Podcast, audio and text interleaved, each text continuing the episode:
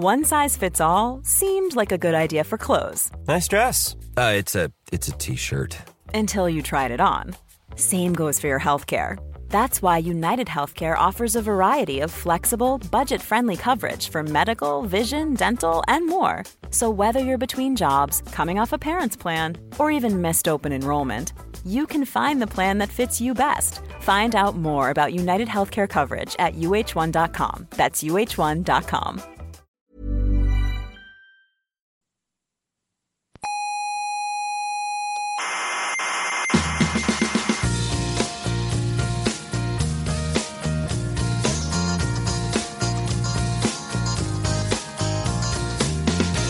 Aquí comienza Coffee Break. Eso es el, el programa ese que hablan del universo y esas cosas, ¿no? Eh, exactamente, es un- una tertulia de científicos. Ya, científico. Mm. Y habrán, habrán estudiado en Harvard, seguro, ¿no?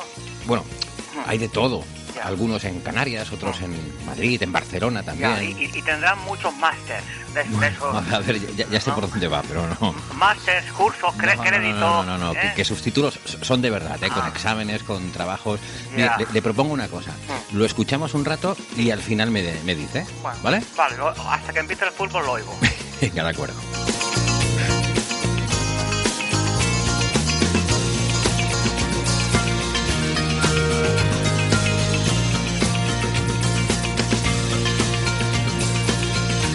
Saludos amigas oyentes y o escuchantes, que no es lo mismo. Sean bienvenidas a nuestra tertulia científica de cada semana. Desde el Museo de la Ciencia y el Cosmos de Tenerife les habla Héctor Socas y esto es Coffee Break, Señal y Ruido.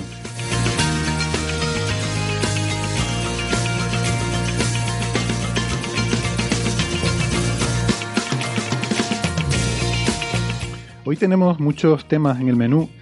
Por ejemplo, la detección del glaucoma con redes neuronales. Errores observacionales podrían explicar la tensión cosmológica con la constante de Hubble.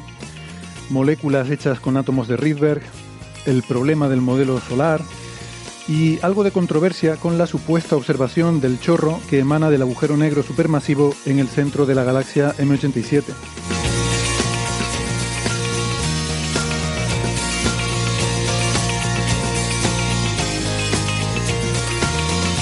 Pero antes les quiero recordar que además de la radio también nos pueden escuchar en muchas plataformas de internet. Estamos en Evox, en Spotify, en Google Podcast, en Apple Podcast, en Amazon Music, TuneIn, Lecton, Squid y en amautas.com. Les recomendamos siempre que se suscriban, que no les cuesta nada y así no se pierden ningún episodio. Nuestra página web es señalirruido.com con ñ y todo junto y en esa web tienen todos los episodios, todos los audios y todas las referencias de los temas que tratamos cada semana. Estamos en redes sociales, en Facebook, en Twitter y en Instagram. Nos pueden dejar sus comentarios, sugerencias, críticas, preguntas y en Facebook está el Club de Fans. Pueden contactarnos, como digo, en las redes sociales o a través de la dirección de correo oyentes arroba señalirruido.com.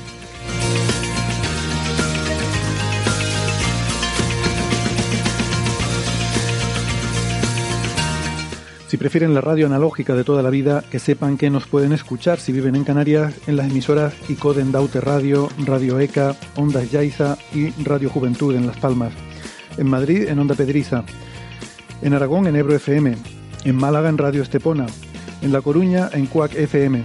Y en Argentina en Radio Voces de La Rioja y en la FM 99.9 de Mar del Plata.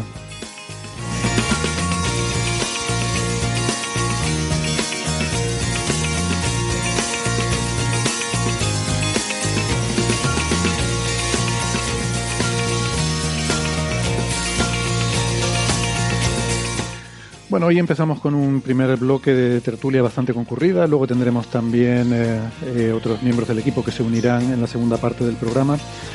Eh, empezamos haciendo las presentaciones, tenemos a José Edelstein, que es doctor en ciencias físicas y es profesor en la Universidad de Santiago de Compostela. Hola José, ¿qué tal? Hola Héctor, ¿cómo estás? Muy Muy contento de estar contigo. Gracias por venir. Eh, tenemos también a Francis Villatoro eh, en Málaga, que es eh, profesor en la Universidad de Málaga, es eh, físico, informático, doctor en matemáticas. Hola Francis, ¿qué tal? Muy bien, aquí estamos en Málaga, un día con solecito. Se esperaba que hiciera bastante calor, bastante bochorno, pero las temperaturas no están superando los 27 grados, así que estamos bastante bien dentro de lo que es pasar un poco de calor. Ujú. Cruzamos ahora el charco para saludar a Gastón Giribet en Buenos Aires, que es eh, doctor en ciencias físicas, profesor en la Universidad de Buenos Aires. Hola Gastón, ¿cómo estás? Hola, ¿cómo están todas y todos? Un gusto estar acá de vuelta. Un placer tenerte por aquí. Eh, y también Alberto Aparici en Valencia. Hola Alberto. Hola, hola, no en Valencia, sino en la reina de las ciudades, la que todo el mundo sabe que es el origen de la civilización, es decir, Castellón de la Plana, esa gran urbe del Mediterráneo. De hecho, puedes tirarme las orejas. Me lo dijiste hace cinco minutos. y además me dijiste específicamente, por favor, no se te ocurra decir que estoy en Valencia. Dije. ¿qué, puedo decir? En fin. Eh, Alberto... En donde, por cierto, hace un día estupendo con 27 grados y se está muy bien. Alberto es eh, doctor en ciencias físicas, es eh, comunicador científico en el Instituto de Física Corpuscular de Valencia, el IFIC, y es em, director de las secciones La Brújula de la Ciencia y Aparicio en órbita en la emisora Onda Cero, em, una emisora de radio em, de ámbito nacional muy popular eh, aquí en, España. Lo digo para nuestros oyentes en otras partes del mundo, que deben escuchar Onda Cero también, ¿por qué no? porque también se cuentan cosas muy chulas, sobre todo en estas secciones que hace Alberto, imperdibles. Lo que son es muy se cortas. Intenta, por lo menos se intenta. Sí, sí. Lo, lo único malo es que son muy cortas. Habría que buscar la forma de alargarlas. Efectivamente, entonces serían programas enteros y bueno, en fin, de eso ya, ya se hablará. Ya se hablará. No es, sí, sí, no es que esté descartado.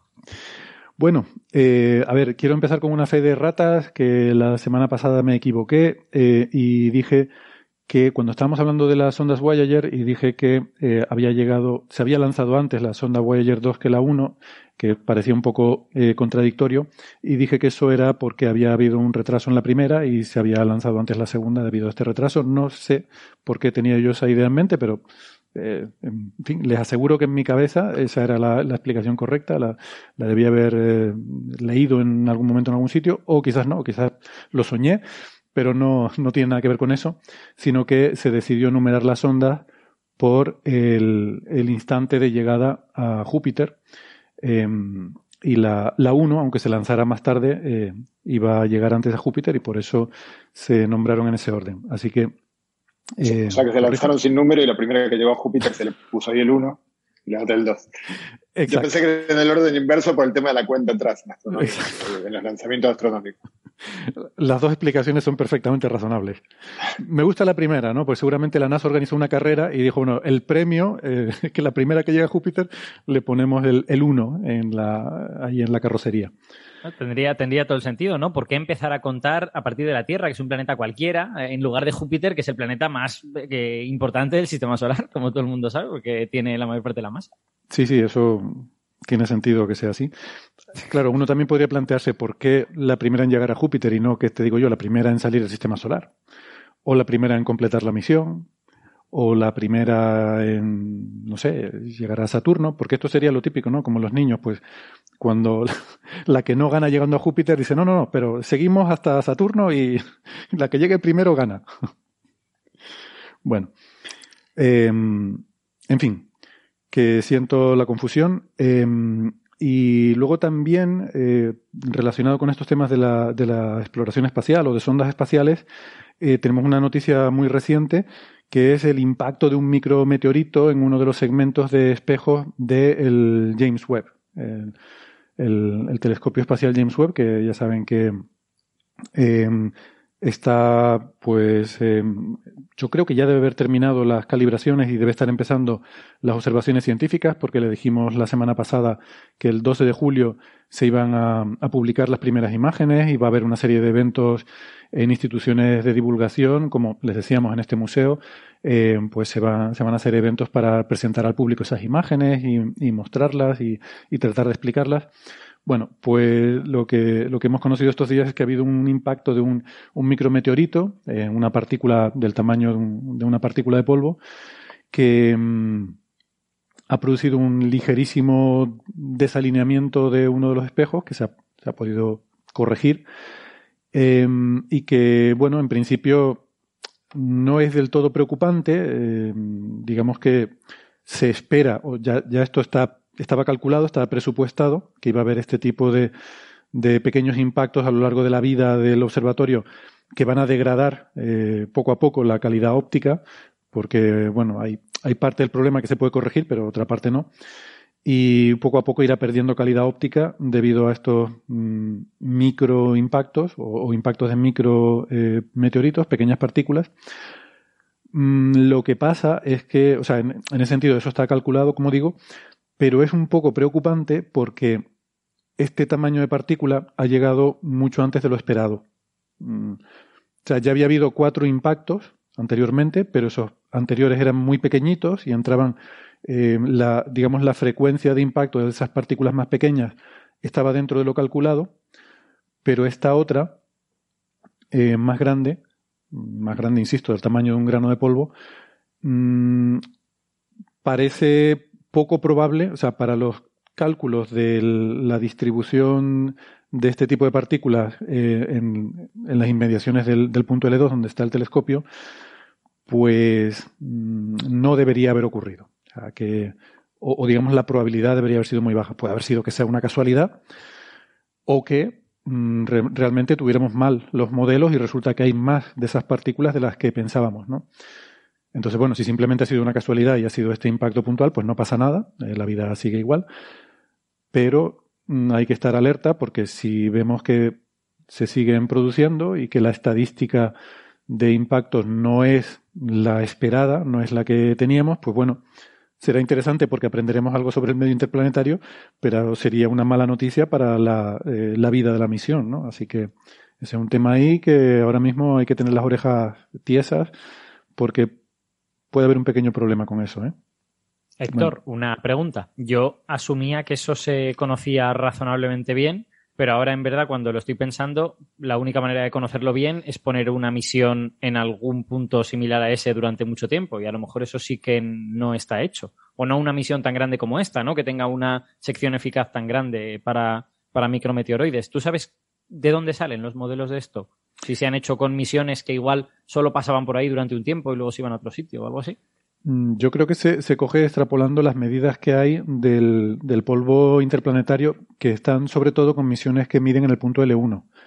Em, en el punto L2 tenemos otras misiones que, de hecho, creo recordar que Planck, por ejemplo, me parece que está en L2, pero creo que no tienen específicamente medidores de partículas de polvo o que no tienen de todos los tamaños. Mm, donde sí que los hay es en otras misiones que, que están, por ejemplo, en L1 o que, o que se han enviado al sistema solar exterior. Eh, mm. Creo que no específicamente en L2. Vale, es que, claro, las del sistema solar exterior no ayudan tanto, las de L1 mm. en principio sí que debería ser más o menos similar, entre comillas. Eh, pero bueno, no sé, veremos entonces qué, es lo que pasa. Sí, es posible que haya sido una casualidad y que, bueno, simplemente llegó este impacto y que no, que, en fin, que de momento no hay motivos para alarmarse, eh, pero bueno, estar un poquito alertas con ese tema y, a ver qué pasa. Esperemos que no haya problemas. Eh, bueno, si quieren podemos empezar. Si me permites un, también el tema de fe de ratas, entre comillas, ya aprovechando que están aquí José y Gastón, ¿no? La, semana pasada preguntaron por el tema del número de campos, ¿no? Y ah, sí, diciendo, escuchando. Son 140, no sé cuánto, bueno, son 118. Da la casualidad de que los campos observados hasta ahora, hasta el día de hoy, eh, coincide con el número de átomos, de núcleos atómicos observados hasta el día de hoy. Es una casualidad que va a eh, ser coincidente durante unos pocos años, pero ahora mismo coinciden 118 átomos y 118 campos. Y después, respecto a lo que comentaba José, que todo dependía de cómo los ordenáramos, y comentaron el tema de, que con la teoría electrodébil o la teoría débil, tú puedes hacer un duplete y, y unir el electrón con el neutrino. Esto tiene trampa, porque la gran propiedad que tiene el modelo estándar, aparte de ser una teoría gauge, es que es una teoría quiral. Y eso es una propiedad súper importante en el modelo estándar y para entender la quiralidad es clave y fundamental entender la diferencia entre componentes izquierdas y componentes derechas, entre electrón izquierdo y electrón derecho, porque el que se une al neutrino es el electrón izquierdo, pero el campo derecho del electrón no se une al neutrino.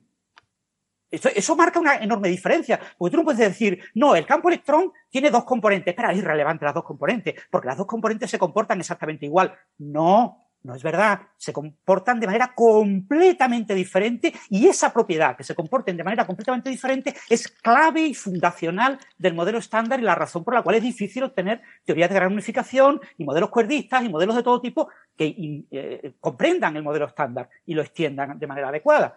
Eh, la dificultad está en que es una teoría quiral. Eh, y, lo mismo pasa con el core arriba y el core abajo. El core arriba y el core abajo para la interacción débil se pueden unir en un duplete, pero solamente las componentes izquierdas. Las componentes derechas no, las componentes derechas van por separado. Entonces, eso marca una enorme diferencia entre las componentes izquierda y derecha del cuadro arriba o del cuadro abajo. Es decir, la diferencia entre componentes izquierdas y derechas no es una cosa que diga Francis porque le gusta decirlo y destacarlo y, los demás físicos dicen, bueno, eso son chorradas de Francis. Sí, es verdad que la gente lo dice, todo el mundo lo dice, pero no es verdad porque es algo muy, muy fundamental en el modelo estándar. Es muy, muy clave en el modelo estándar que haya una diferencia entre esas componentes.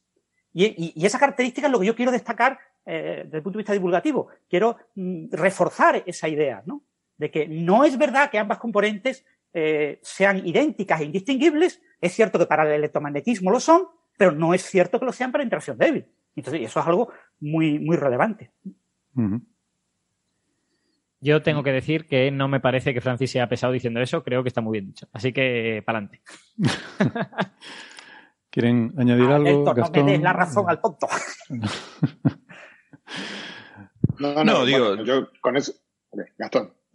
No, no, creo que, creo que a contar, contar, eh, contar partículas, tipo de partículas, qué sé yo, eh, para todos los que alguna vez tuvimos la suerte de bucear en el modelo estándar y en la construcción matemática del modelo estándar, se vuelve un poco piadoso porque están todas estas sutilezas. Es como que alguien me pregunte cuántos tipos de partículas hay, es difícil contarlas por, básicamente por esto, porque hay más de un criterio para contarlas, dependiendo de lo que uno quiere enfatizar.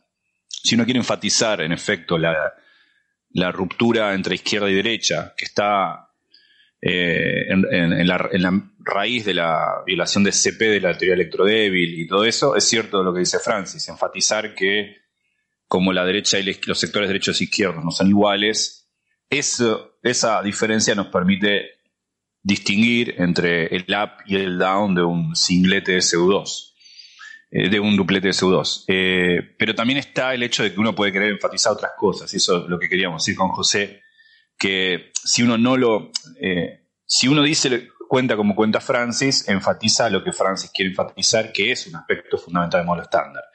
Y, pero eh, si, cuenta, como decíamos la otra vez con José, uno también enfatiza otro aspecto del modelo estándar, que no trivial, que también es cierto que se mezclan, al menos un sector de esos, y está esta simetría de SU2. ¿no? Eh, si, queremos, es la forma de decir que uno está eh, contando, si queremos, menos, diciendo que hay una simetría. la hay en uno de los sectores y dar cuenta de ella, que la existencia de simetrías en la estructura matemática modo estándar es fundamental, no lleva a contar de otra manera. Pero es cierto, el, problema de esto surge, esto no es ni siquiera un debate, es, es expresar lo complicado que es contar eh, o dar una respuesta a una pregunta que quizá no la tenga, que es, no sean esos términos la pregunta, ¿cuántas partículas hay en el modo estándar? dependiendo de qué querés decir con partículas. Es casi un problema de definición y dependiendo de cómo uno cuenta, eh, enfatiza diferentes aspectos de una rapsódica construcción de fermiones y bosones que se conectan entre sí de manera en un Lagrangiano bastante complicada. Pero sí, no sé, cada una, bueno, eso.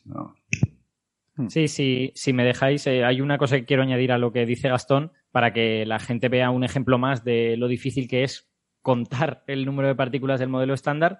Si nos ponemos técnicos y lo que hacemos es contar el número de campos, tenemos que contar como partículas diferentes eh, un quark de color rojo y un quark de color azul, porque es que vienen descritos por campos distintos. Sin embargo, pues nuestra intuición nos dice que, bueno, pues los dos son un quark up o un quark down y lo que cambia es una propiedad. Pero no, eh, técnicamente los describen campos diferentes, así que igual deberíamos decir que no hay seis quarks, sino que hay 18 quarks, ¿no? Seis por, por, por, el número de colores. Bueno, y si cuentas las quiralidades, pues eh, 36. Así que Sí, es, incluso, eh, por decirlo como dicen en España ustedes, ¿no? Eh, Francis acá es el que se moja, ¿no? Yo, porque, yo cuando, cuando alguien me dice, cuánto, cuando doy una charla de divulgación de, física de partículas, y me preguntan cuántas partículas hay en el modelo estándar, yo me veo en la obligación de decirlo, digo del orden de 36, lo cual es cierto, porque 70 es del orden de 36. Eh, entonces, pero debido a esta dificultad, ¿no? quizá la pregunta es es muy molesto cuando un estudiante hace una pregunta, no por el estudiante, sino por el docente, y uno le contesta otra pregunta. Vino Juan, eh, no, pero eh, me gusta el amarillo, le contestaba, no tiene nada que ver. Bueno, entonces, ¿cuántas partículas hay en el modelo estándar? Uno responde a veces Bueno, la cantidad de grado de libertad locales son 118. Eh, o cuántas partículas hay, bueno, y ahí tienen que hacer las salvedades que dice Alberto. Bueno, aclara, contando los quarks de diferente color como distintos. Bueno, sí, pero, pero después uno rápidamente dice, ¿cuántos quarks hay? 6, no dice 18. Bueno, ni, ni, cuenta los anti-quarks. Bueno, entonces son 36. Ni el up y el down, porque es spin medio. Ok, bueno.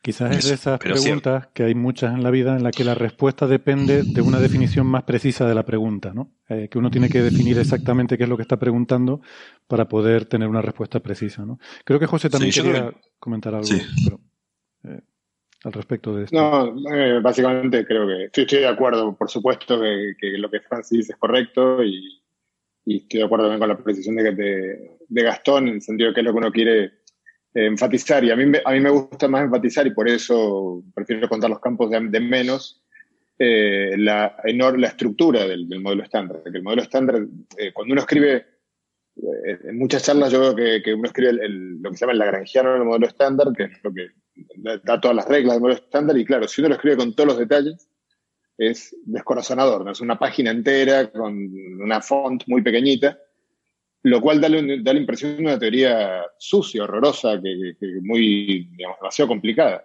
Y en realidad el modelo estándar tiene una simplicidad estructural enorme en, lo general. Y luego sí, por supuesto, hay que entrar con algunos matices que empiezan a, agregar dificultades, pero la estructura general es una teoría básicamente de un único tipo, ¿no? que se llama teoría de Young-Mills, con una simetría muy especial, muy sencilla.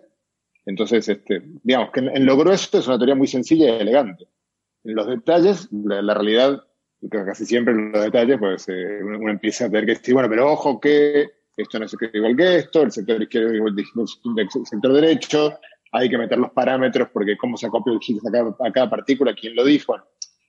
hay que, eh, son importantísimos los detalles, claro está. Pero, digamos, simplemente eso. A mí me gusta enfatizar que el modelo estándar es elegante y sencillo. Son puntos de vista diferentes. Yo, yo la verdad es que a veces cuando doy charlas eh, enfatizo lo contrario, ¿no? Y digo que como, que como la estructura de sabor la tenemos que poner un poco a mano, pues que realmente esa elegancia eh, está un poco rota en ese sentido, ¿no? Pero, pero efectivamente es el punto de vista más que otra cosa. Claro, pero a ver, eh, voy a hacer un comentario, esto espero que no sea tomado machista, solamente lo digo como una analogía desde un hombre heterosexual, no, no es machista, pero es como la, belleza rota del modelo estándar, dice José, quiero entender que es tan hermosa que el, detalle del ángulo de Cavivo es como algo uno le podría perdonar, digamos, o podría, no, es como, eh, iba a hacer una analogía con Mónica Bellucci y diciendo, bueno, hace un sonido cuando toma la sopa. Bueno, o sea, digo, no sé, digo, perdonen el, comentario, pero, pero es un poco así, es, es, es verdad, ¿no? Que ante, ante la belleza del modelo estándar y la invariancia de Gauge y todo lo que la invariancia de Gauge significa para la consistencia matemática la teoría, en efecto, esas rupturas, ¿no? Que uno puede ver, esos pequeños detalles del modelo de Cavivo, hasta uno le empieza a encontrar cierto, cierto gusto también, ¿no? Dice eh, el hecho de que los autovalores de sabor y los autovalores, por ejemplo, en el caso de la oscilación de neutrinos, ¿no? Que los autovalores de masa y los de sabor para neutrinos sean el mismo. Esas cosas hasta, hasta, hasta la hacen un poco más. Había una linda analogía de, que usaba Feynman para. contaba de la puerta de Neiko, una, una puerta eh, tallada, hermosa en Japón, que tenía. lo usaba Feynman para describir estas rupturas de simetría de la naturaleza, ¿no? Con unas pequeñas estatuillas hermosas y la puerta todavía existe, tallada en madera, una, cosa hermosa, pero había una estatuilla que había sido tallada al revés, con la cabeza hacia abajo y la, pierna hacia arriba. Y la idea era que había sido tallada así, de, tantas cientos de figuras, para que los dioses no se sintiesen eh, celosos de tanta perfección. Como que ese defecto estaba ahí eh, adrede, ¿no? Creo que era así la historia, si no recuerdo mal, la ley de los 90, no me acuerdo mucho pero es un poco así, ¿no? Que uno incluso hasta empieza a encontrar cierto gusto educado en aquellas imperfecciones, como el ángulo de cavivo, los componentes de mezcla de la, de la matriz de Kobayashi Maskawa y todas esas pequeñas mugres Fíjate, fíjate que estamos explorando aquí una especie de, ámbito que, vamos, yo no, creo que sea muy popular, que es el de la estética de la ciencia, ¿no? O sea, hay, mucha estética del arte, bueno, pues también hay una estética en la ciencia, ¿no? Y creo que es lo que estamos explorando un poco en, esta, en, este momento. Yo lo que acabo de dar. los sabores. Eh, perdón que, que nos estamos extendiendo en esto, creo que no, no era parte del programa, pero los sabores tienen que ser un número par eh, digamos, para preservar la estructura de familias, que es muy importante, pero también una cuestión muy elegante del modelo estándar, que es la cancelación de anomalías, que es preciosa. Hermoso. Y luego que sean, que sean tres el número de familias, si quieres es la pregunta que no, eh, que no sabemos muy bien por qué es, pero bueno, pero el número tres es el número que tiene cierta... Eh, si fuera 17, si fuera, ¿cuál es el número, Gastón, que está prohibido, según tu colega, según, según el lema de Mauricio Leston es, toda física que sea de mi interés prescinde completamente del número 17. Ah, de mi número favorito, pero por favor, necesito una justificación. ¿Pero esto qué es? Yo acabo de darme cuenta con horror de que estoy rodeado por cuatro teóricos. O sea, no, había, no había caído hasta ahora en, eh, en esa situación, ¿no? Em, estoy aterrado. Me acaba de dar un pequeño ataque de pánico tranquilo, tranquilo. Con la bolsa de papel, hiperventilando.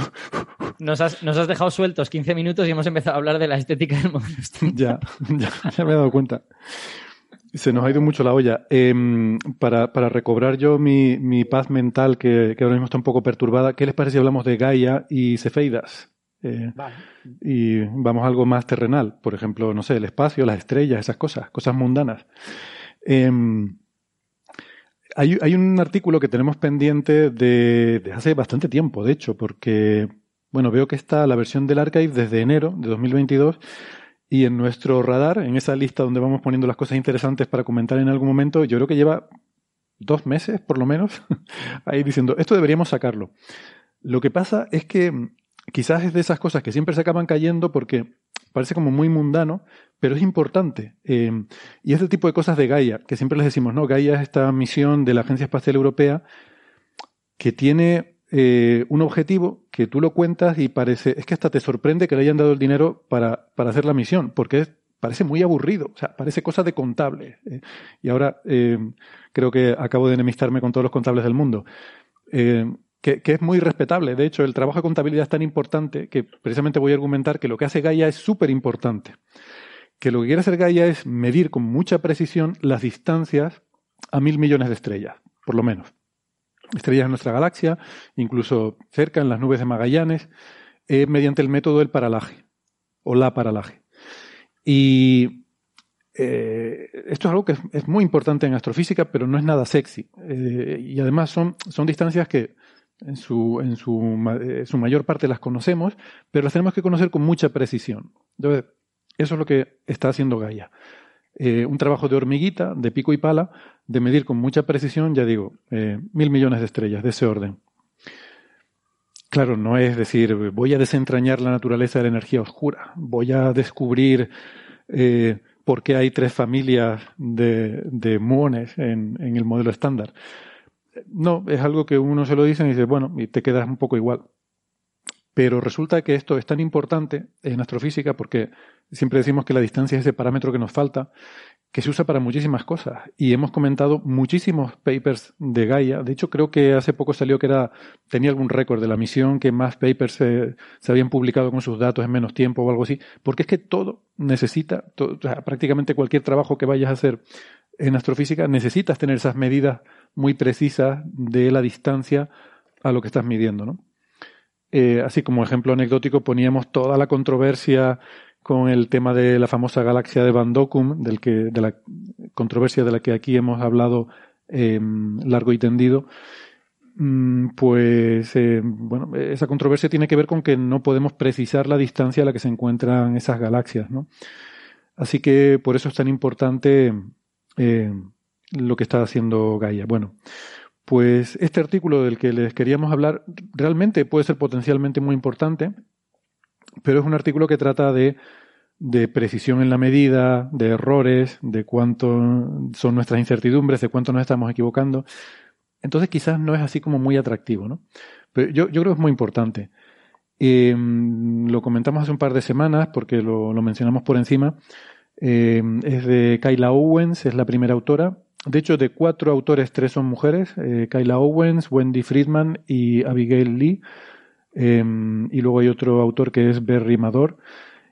Em, y lo que hacen en este artículo, mm, bueno, no sé si alguien quiere comentarlo, ¿no? Pero es un poco preguntarse cuánto de fiables son las eh, medidas de distancia que hacemos utilizando las estrellas cefeidas, que ya saben que es uno de los métodos clásicos en astrofísica para medir distancias, ¿no? Eh, bueno, si quieren terminar la introducción explicando lo que son las cefeidas y, luego ya pasamos a discutir este paper. Eh, la cefeida fue el, gran descubrimiento de Henrietta Leavitt que revolucionó la astrofísica. Es el darse cuenta de que algunas de las estrellas variables son muy peculiares, en el sentido, son bueno, estrellas gigantes, eh, muy luminosas, lo cual está bien porque se las ve muy lejos, en, otras partes de la galaxia, incluso en galaxias cercanas se pueden observar cefeidas. Y eh, estas galaxias son, perdón, estas estrellas son variables, pero tienen una variabilidad que es periódica. Pulsan con un cierto periodo, que puede ser entre horas y días, hasta 20, 30, 40 días, y lo que se dio cuenta Henrietta Leavitt es que hay una relación muy clara y muy bien definida entre el periodo de la pulsación de una estrella cefeida y su luminosidad intrínseca. O sea, una, una cefeida muy luminosa, muy, porque es muy grande, tiene un periodo de pulsación más lento que una menos luminosa. Entonces esto es maravilloso, porque con un cronómetro tú puedes medir con mucha precisión el periodo de una pulsación, eso ya te da cuánto de brillo intrínseco, cuánto de brillante intrínsecamente es esa estrella, y por tanto es muy fácil calcular su distancia, porque tú sabes con qué brillo la ves. Entonces, si, si tú sabes cuánto, cuánto de brillante es en realidad y con cuánto brillo la estás viendo tú, pues eso te dice a qué distancia está. ¿Vale? Eso es el primer orden y es en base a lo que se ha hecho eh, como digo, fue una gran revolución en, astrofísica y permitió eh, aprender muchas cosas. A segundo orden, la cosa es más complicada, porque claro, entre la estrella y nosotros hay, hay material, hay polvo, hay nubes, y eso, mm, bueno, puede producir algo de oscurecimiento, puede producir algo de enrojecimiento. sabemos que se dispersa más fácilmente la luz azul que la roja, entonces nos llega más fácilmente la luz roja que la luz azul y entonces eso cambia un poquito el color de la estrella. Eh, todo ese tipo de efectos. También sabemos que hoy en día, eh, que si uno lo mira con un poquito más de, hilando un poco más fino, resulta que la composición de la estrella, lo que se llama su metalicidad, también influye en cómo es esa relación. O sea que todo eso complica un poco el asunto, ¿no? Pero eso ya es de, digamos, de segundo orden. Hasta ahora mm, ha venido genial porque nos ha permitido hacer muchísimas cosas, pero ahora mm, ya hilamos tan fino que los problemas que empezamos a tener están al límite de lo que tú puedes hacer con esas cefeidas. Y aquí entra el famoso problema de la constante cosmológica, de, perdón, de la constante de Hubble, el, que es un problema que hay ahora mismo en cosmología, quizás el más acuciante, que se llama de la tensión con la constante de Hubble, que lo hemos hablado aquí muchas veces, y es que si tú mides cuánto vale ese parámetro, el parámetro de Hubble en la actualidad, lo que se llama el H0, si tú lo haces usando estas medidas de distancia que son un poco, son basadas en medidas, pero un poco indirectas porque hay que concatenar diferentes técnicas, te sale un valor, 74 kilómetros por segundo por megaparsec. Si lo haces usando la teoría y el, el, modelo eh, estándar de la cosmología, el modelo lambda CDM, y calculando, mm, retrotrayéndonos hasta el universo primigenio y, yendo desde ahí hacia el presente, hacia el universo local, eh, cuánto debería valer eso, sale 68. Y entonces esos dos valores no cuadran, ¿no? 68 y 74 tienen una cierta discrepancia y ese es uno de los problemas acuciantes que hay para, para intentar resolver. Y en este contexto viene este artículo que lo que nos dice es, ojo, eh, vamos a ver realmente cuánto de fiables son estas medidas de distancia con cefeidas, etcétera, etcétera. Y, eh, bueno, y llega a la conclusión de que hay que tener cuidado con todo esto, ¿no? Eh, no sé si alguien lo quiere comentar. Creo que tú lo habías leído, ¿verdad, Francis? Eh, sí, sí, sí, yo lo había leído. Sí, a mí me pareció muy interesante. Bueno, el, esto fue destacado, el trabajo de Nancy Friedman en la revista New Scientist, que una revista de divulgación, de estas que tiene índice de impacto, como la Scientific American. Y, y bueno, el, lo que pasa es que como es de pago, pues tienes que conseguirlo por vías alternativas, el artículo para leértelo. No lo tiene gratis en la web. En cualquier caso, el, ella también destacaba, ella parece ser que está investigando mucho en el tema de el pico de la curva de gigantes rojas, ¿no? de la luminosidad de gigantes rojas que se utiliza también para medir distancias. ¿no? Entonces ella eh, tiene muchos trabajos en esa línea y entonces, eh, como todavía la precisión que se puede alcanzar con esa técnica es muy inferior a la que se puede conseguir con supernovas 1A, eh, pues también está haciendo algunos trabajos sobre el tema de las cefeidas. El gran problema que tiene la, escalera de distancias, que se utiliza para medir distancias con supernovas 1A, es que tú claro, quieres eh, supernovas 1A que no estén muy lejos, porque tienes supernovas 1A que están muy, muy lejos y maravilloso para medir escalas cósmicas, etcétera. Pero tú quieres eh, desplazamientos al Z pequeños, por debajo de 0,02. Hay supernovas que se han visto hasta del orden, supernovas 1A, hasta el orden de Z1, más o menos. O sea que eh, estamos hablando de supernovas 1A muy cercanas. Tú además quieres que haya supernovas 1A muy, muy cercanas, extremadamente cercanas, tan cercanas que estén en galaxias en las que tú tengas cefeidas y tú puedas estimar la distancia a las supernovas 1A a partir de esas cefeidas. Pero además, esas cefeidas, claro, tienen que estar un poquito más lejos del entorno muy cercano de la Vía Láctea. Las tienes que calibrar. Y las calibras utilizando cefeidas que están aquí al lado, que están en la Vía Láctea o están en las nubes de Magallanes, la grande o la pequeña. Entonces, las cefeidas que utilizas para calibrar la escalera de distancias en la Vía Láctea y sobre todo en las nubes de Magallanes, eh, grande y pequeña, son claves para calibrar las supernovas 1A más cercanas, que son claves para calibrar las supernovas que de verdad utilizas tú para estimar la constante de Hubble. Entonces, esto es un proceso de cálculo de derivadas. Tienes como dos líneas rectas que se abren con un ángulo muy pequeño. Pues si tú estás muy cerca del lugar donde se cruzan las dos líneas rectas, pues la distancia, la abertura, ese ángulo es muy pequeño, la distancia entre los valores es muy pequeño. Pero como se van abriendo, si tú te pones lejos, el error crece la distancia entre ambas líneas crece muchísimo cuando estás lejos de ese punto.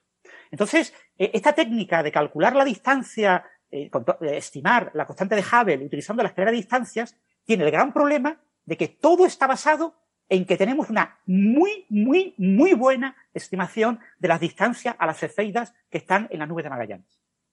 Cualquier pequeño error en las estimaciones de las cefeidas que están en las nubes de Magallanes provoca un error enorme en la estimación de las supernovas 1A y entonces ya resulta que tú no puedes conseguir una medida con un error para la constante de Hubble del orden del 1%, que es lo que está ahora mismo Reeves reclamando, que como su error es tan pequeño, pues hay una gran diferencia con las medidas cosmológicas.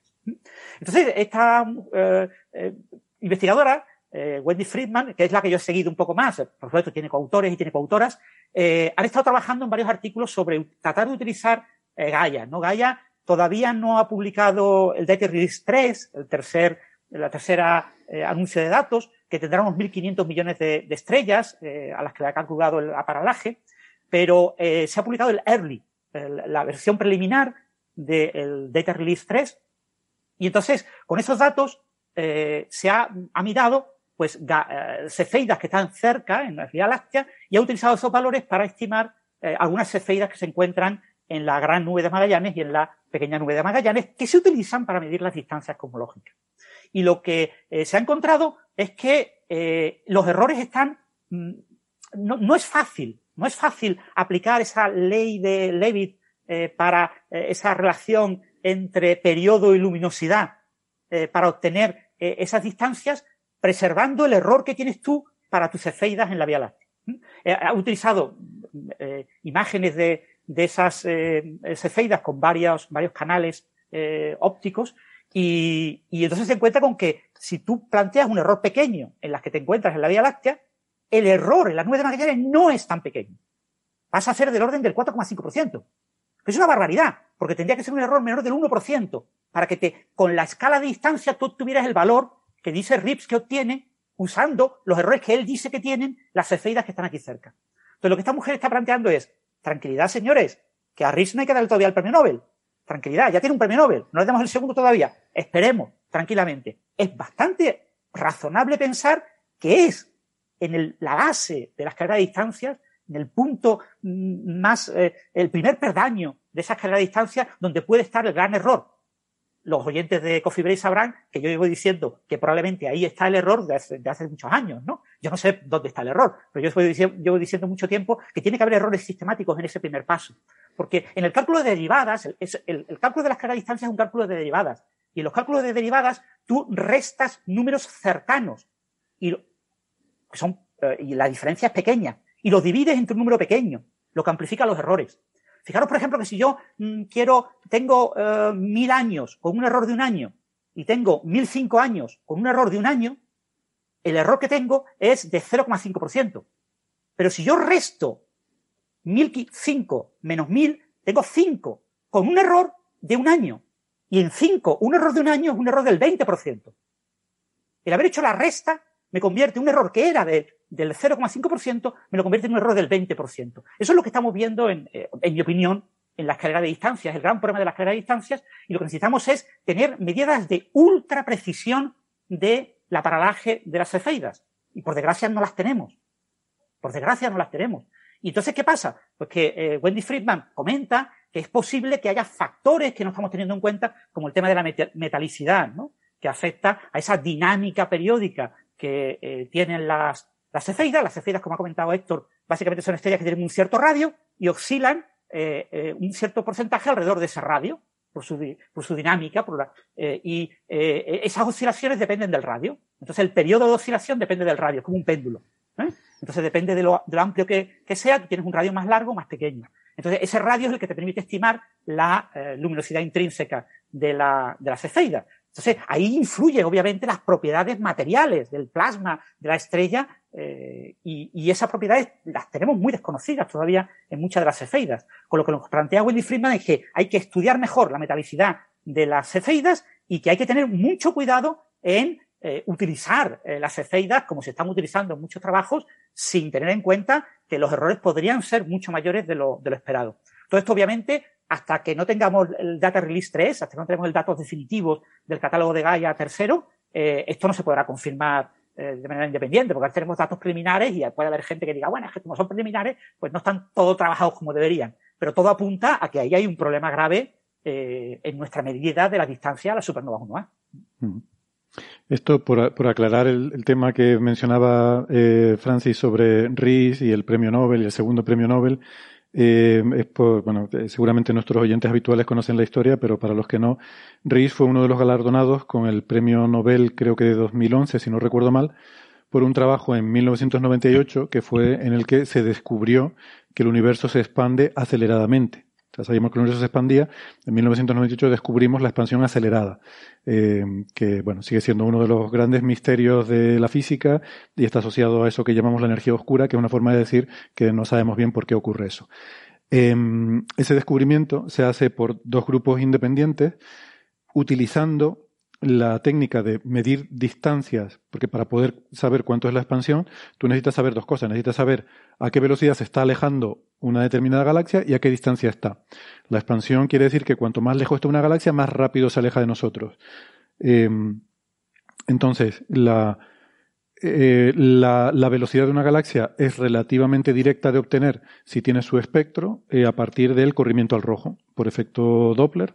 El, espectro, cuando tú observas la luz de una galaxia eh, con un, un, instrumento especial, puedes ver que las frecuencias de la luz que estás observando están desplazadas y eso es debido a la velocidad. Entonces puedes determinar rápidamente, de forma directa, la velocidad a la que se está moviendo. Lo difícil, como decía siempre, es la distancia, ¿no? ¿A qué distancia está esa galaxia? Pues la idea genial de, no de estos autores, ya, ya se venía usando de antes, pero ellos fueron los que lo aplicaron sistemáticamente, es utilizar explosiones de estrellas que se llaman supernovas de tipo 1A, que tienen una característica de que siempre explotan con el mismo brillo, eh, intrínsecamente. Entonces, lo mismo que decía antes, si tú ves una de estas supernovas de tipo 1A en una galaxia, y en una galaxia hay tantos miles de millones de estrellas que de vez en cuando se produce alguna de estas supernovas de tipo 1A y la puedes observar, em, entonces puedes, sabes qué brillo tiene, porque siempre tiene el mismo brillo, con sus matices y sus sutilezas, pero a primer orden siempre tiene el mismo brillo, y entonces sabiendo cuánto de brillante las observas tú, sabes a qué distancia están. Eh, problema, que esa relación la tienes que calibrar, ¿no? Eh, que es lo que decía Francis, que por sí toda una escala, hay toda una escalera para saber para calibrar a qué distancia están esas supernovas de tipo 1A, usas las, em, en este caso las cefeidas, necesitas haber observado una supernova de tipo 1A en una galaxia en la que haya cefeidas que puedes observar. Las cefeidas solo las puedes observar en galaxias cercanas y las, a su vez las cefeidas las tienes que calibrar basándote en alguna otra cosa. Por ejemplo, en, el, en paralaje. Paralaje es el desplazamiento aparente de un objeto cuando tú lo observas desde diferente punto de vista. Y también hay otro método que, que se usa y que nombran aquí, que es el de las eh, binarias separadas, estrellas binarias. Eh, si tú puedes observar una pareja de estrellas binarias, em, ah, mm, o sea, simplemente por las leyes de Newton, tú puedes saber cómo eh, puedes determinar las características orbitales de ese sistema binario de estrellas. Y entonces, midiendo el periodo de esa órbita, tú puedes saber a qué distancia están orbitando. Y entonces, eh, eh, sabiendo la distancia real y sabiendo la distancia proyectada que tú ves en el cielo, puedes saber también, de nuevo, a qué distancia está. Entonces, ese es otro método también cercano de medir distancia. Entonces, necesitas alguna de esos métodos cercanos para calibrar tus supernovas de tipo 1A. Por eso, todo, el interés, toda la importancia de poder calibrar esas supernovas de tipo 1A. Bueno, en fin, que Rees, junto con Perlmutter y con Smith, se llevaron ese premio Nobel en 2011 por descubrir que el universo está en expansión acelerada pero eh, además de, ya te dejo Francis, solo quería notar que una cosa que, a ver, que está muy bien, es que en vez de dormirse en los laureles y decir ya soy premio Nobel, ya me dedico todo el resto de mi vida a, vivir de, bueno, de ese merecido reconocimiento y, ir por ahí dando charlas, pues él es, eh, Vivir del cuento, Héctor. bueno, no quería decirlo así, porque es muy, es muy respetable el, o sea, cuando has hecho una contribución tan importante, pues el contarla y, bueno, en fin, no, no, me quiero meter en charcos. Cóctel y cóctel. ¿Cómo? De cóctel en cóctel. Que yo creo que yo creo que hay muchos premios Nobel que no están particularmente cómodos con esa dinámica, pero es verdad que cuando te han dado un premio así de gordo te invitan a tantas. Debe ser difícil de evitar también. Debe ser difícil de evitar. Pues hay un punto muy importante que no estáis recordando y que yo creo que es importante focalizar aquí. El premio Nobel se dividió en una mitad para Permuter y otra mitad para Smith y su segundo, que era Rees. El segundo de Permuter se quedó sin nada. ¿Vale? Eh, pobrecillo, como solo son para tres, mm. pues eh, había que coger un segundo, pues cogemos el segundo de Smith. Entonces, eh, Rees es, tiene un cuarto del premio Nobel y siendo segundo. Todo el mundo sabe que él es el segundo. Que el que realmente tiene que haber recibido el premio era Permuter y Smith. Sí, pero, pero vamos a ver, eh, o sea, si eres premio Nobel, eres premio Nobel, no eres, medio, un cuarto. entonces eso es lo que provoca que él esté deseando tener un segundo premio Nobel para ser el padre de ese segundo premio Nobel, tener el full time, el, el, completo, el 100% del premio Nobel. Bueno, yo no sé cuáles son las motivaciones, pero, pero que está muy bien que quiera tener otro premio Nobel, porque ha seguido, ha seguido haciendo trabajos muy interesantes y ahora está en una línea de investigación en la que también con todo esto de las supernovas de tipo 1A y demás, pues se ha encontrado que hay esta discrepancia que mencionábamos entre el valor de la, la constante de Hubble, que por cierto vi brevemente que alguien en el chat preguntaba por esto de de mm, lo, que es la constante de Hubble, que si no es algo que depende. A ver, llamamos parámetro de Hubble al ritmo de expansión del universo, que eso es algo que cambia a lo largo de la historia del universo. Y constante de Hubble se suele llamar al ritmo actual. O sea, en el universo local, esa expansión del universo que observamos cerca de nuestro, nuestro entorno cosmológico es, bueno, el, digamos, el, el ritmo de expansión actual del universo. Eh, pues en, a ver, hay esta discrepancia y Riz es el que ha, em, el que ha trabajado más en eh, intentar em, pues resolver este problema o, liarlo más, porque lo que ha hecho es mejorar las medidas eh, de forma, con formas bastante ingeniosas, la verdad. Eh, ha mejorado las medidas hasta el punto de que lo que al principio era, bueno, 68, 74, no, no hay tanta diferencia, puede que sea lo mismo, em, pero afinando mucho las medidas, pues se reducían las incertidumbres, se reducían las barras de error y eh, entonces cada vez están más separadas esas medidas si las consideramos en relación a sus barras de error. O sea, cada vez es más claro que esa diferencia es significativa, que no es simplemente, bueno, tanto da 68 que 74, sino que no. Realmente la precisión de cada una de ellas es mucho mejor que la diferencia entre 68 y 74. Entonces, Reis ha trabajado mucho en que realmente ese problema se vuelva acuciante, que de una una simple eh, diferencia pequeña se considere ahora ya una discrepancia, ¿no? Empezamos hablando de la tensión, ahora ya es la discrepancia. Pero supera las 5 sigmas, ¿eh? recordar, ¿eh? Mm. que llega a casi 6 sigmas. Claro, o sea, ya claramente es una discrepancia. esas dos medidas son diferentes. si me dejáis que añada una cosa muy, muy breve, yo creo que Riz ha hecho un trabajo excelente y quizá en la parte en la que se ha no sé, no sé qué verbo utilizar, no sé si extralimitado o algo de esto, es cuando dice, y bueno, ahora que ya hemos hecho este trabajo excelente, parece que está claro que hemos descubierto algo nuevo, fundamental, y que, y que resulta que la energía oscura no es lo que creíamos. Ese paso es el que quizá no, no está suficientemente soportado. Pero el resto es, es, fantástico, ¿no? Y en ese paso es en el que él quiere agarrar el premio Nobel, digamos. Eh. Pero vamos, que eh, como lo que hemos dicho antes, eh, ha hecho un trabajo tan bueno que parece algo pequeño en comparación. Perdón, lo que pasa es que cuando. A ver, eso, ese paso nos parece un poco overclaiming. Eh. Gastón, no sé si le has dado al botón de cerrar el micrófono accidentalmente. Hola. No, decía que ese, ese paso eh, nos parece grandilocuente, overclaiming, eh, hiperbolizado ahora, porque, bueno, supongamos que hubiese sido así. ¿Por qué digo esto? Porque si miramos el paper original de ellos del 98, el, abstract es tremendamente conciso también y concreto. Dice, nuestras observaciones es, son incompatibles con un universo en el cual lambda es cero. ¿no? Está diciendo en el abstract de una manera no eh, elíptica, sino hiperconcreta, la constante cosmológica en el universo no es nula. ¿no? Entonces, a veces uno está, ahora como sabemos que es así, como le creemos premio Nobel, papá, papá, cóctel, cóctel, fiesta, fiesta, entonces estamos todos eh, tomamos esa frase como un descubrimiento. Pero eh, este, este, esta afirmación de él está en, el mismo, en el mismo estilo. Pensemos que él está convencido, con, una acribia, una, una minuciosidad increíble, midieron esto y llegaron a una discrepancia de 6 sigmas casi.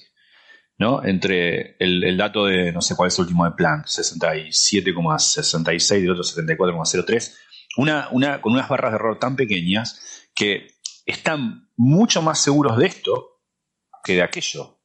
Hmm. Entonces, eh, eh, es la misma mente, la misma persona que si fue conciso en aquel momento, ¿cómo no va a serlo ahora? ¿no? Hmm. Yo creo que es honesto en ese sentido, no, sé, no soy psicólogo, pero hmm. ni amigo de él. Sí, yo no veo deshonestidad tampoco. O sea, uno puede estar de acuerdo o no de acuerdo con la afirmación y al final, como decimos siempre, en la ciencia un descubrimiento es un descubrimiento cuando genera un consenso en la comunidad de que realmente eso es un descubrimiento. Ahora mismo no, no existe ese consenso. Sí que lo hay sobre la expansión acelerada y la energía oscura, por lo tanto es un descubrimiento, pero ahora mismo hay debate, eh, diría que además muy fuerte, sobre si realmente esa discrepancia es real o esas barras de error no están teniendo en cuenta algún efecto sistemático, que es precisamente de lo que habla este paper, ¿no? Por ejemplo, que estábamos comentando ahora con datos de Gaia, en el que habla un poco de que hay que tener cuidado con estas calibraciones de las cefeidas porque dan lugar a errores sistemáticos no tenidos en cuenta en tu análisis que pueden estropearte eh, ese, esa afirmación de que, bueno, hay, hay algo, hay nueva física en el universo que todavía no está incluida en nuestro modelo. Entonces. Em, a, mí, a mí me daría fiaca que fuera así. Sí. Me daría pereza. ¿El qué? Sería una pena. Pereza? ¿El qué? Que hubiese una discrepancia, digo. Ah. A ver. no sé, me daría pereza. Uh, que hay que estudiar algo es más. maravilloso lo de la discrepancia porque es prácticamente imposible construir un modelo trivial sencillo, bello, obvio, que explique ambos valores. Que explique por qué en, el, eh, en la época de recombinación, cuando el universo tenía 380.000 años, estaba, no tenía ni un millón de años, eh, tenías un valor determinado y en la actualidad tienes un valor, eh, extrapolando desde entonces hasta ahora, tienes un valor determinado y en la actualidad midiendo localmente tienes un valor distinto. Encontrar un buen modelo que explique ambas cosas es extremadamente difícil. Se han propuesto cientos de modelos y todos son feos, mm, son ad hoc, son, no son modelos que tú digas, pero qué maravilla, pues claro. Pues no, entiendo, entiendo, pero esto. No, estoy total y 100% de acuerdo con vos que para un teórico eso significaría un desafío, un montón de trabajo por hacer, un montón de propuestas. El problema es que yo tengo una postura epistemológica que podemos asociar a la pereza. Estoy, siempre estoy mucho más interesado por entender el mundo que por trabajar en descubrirlo. pero, pero es más aburrido. Quiero decir que lo bonito y lo divertido es que haya física nueva. Ahora, es verdad que es liar mucho el modelo, porque, por ejemplo, aquí estuvimos hablando hace poco de una posible solución con uno de estos modelos que llaman de Early Dark Energy, o sea, que haya una energía oscura temprana al principio del universo, que actuó solo al principio del universo, luego dejó de actuar, y uno dice, bueno, y ahora está otra vez, es que no es la misma, o sea, son cosas diferentes, no es que haya habido energía oscura al principio y luego se y luego siga estando, no, no, es como que hubo energía oscura al principio, desapareció, estuvo 10.000 millones de años sin dar señales de vida y luego 5.000 millones de años después se volvió a reactivar. Es como, a ver, ya, ya llega un punto en que casi dice, es que estás atornillándolo para que salga, ¿no? Una cosa, solamente para que la gente, los oyentes y las oyentes no piensen que somos errantes, voy a hacer, voy a, hacer un, movimiento de circularidad. Esto se relaciona con el programa anterior, de alguna manera. Porque la otra vez hablábamos, eh, la semana pasada, eh, sobre, sobre el, problema del pantano en la teoría, en la teoría de cuerdas y, y, eso nace de un, de, una, de, un desesperado intento por entender por qué en la teoría de cuerdas es tan difícil explicar un universo que se expande aceleradamente, o al menos que se expande aceleradamente por siempre. Eh, hay un, trabajo no muy antiguo, de unos cinco años o así, entre Steinhardt, uno de los padres de inflación y luego detractor de la inflación, y eh, Buffa, de quien hablamos el episodio anterior. Y ahí ellos explican que es más natural desde el punto de vista de la teoría de cuerdas, teniendo en cuenta lo del pantano y cosas que hablamos en el episodio anterior, explicar una expansión en el universo en el cual la, energía oscura no es una constante, es decir, que no siempre se expande aceleradamente igual. Entonces, esto estaría más en, en consonancia con eso, ¿no? En esta idea de que el rate de aceleración del universo no fue constante a lo largo de la historia del universo. Hmm. Eh, bueno, solamente para hacer un movimiento de circularidad eh, con lo del episodio anterior. Hmm. Déjame hacer otro. De, una, queja de teórico en general. Eh, está, bien poner el foco, por supuesto, y revisar con detalle una, un modelo cosmológico que es muy relativamente sencillo y elegante, entonces este, uno, es muy fácil que uno entre en el estado que Gastón describe como fiaca, de decir, ya está, asunto terminado, me dedico a otra cosa, o me dedico a aprender esta cosa que ya es definitiva. Está bien eso, pero a mí a veces me, inquieta en este, eh, en, otros, en, campos que conozco menos, la subestimación del error. Yo entiendo que el error sistemático es algo que es difícil de cuantificar porque es un error que uno está cometiendo en principio sin saber ni siquiera que lo está cometiendo. Pero el error que mencionaba Francis, el de la escalera de distancias, no es tan sistemático, o sea, es sistemático, pero un sistemático que sí que puedes de alguna manera ponderar. Lo que pasa es que me parece que la ponderación te haría poner unas barras de error enormes. Y entonces hay una, hay una cuestión que yo creo que los, eh, una, no sé si tiene que ver con, eh, es muy feo para un físico experimental. O sea, yo me acuerdo cuando yo hacía experimentos, que era en la carrera, y que ya lo hemos hablado en alguna otra ocasión también, ¿no? que, cuando uno tiene un error, en la, segunda cifra decimal, pues no escribe nada más. Ahí termina y redondea esa cifra.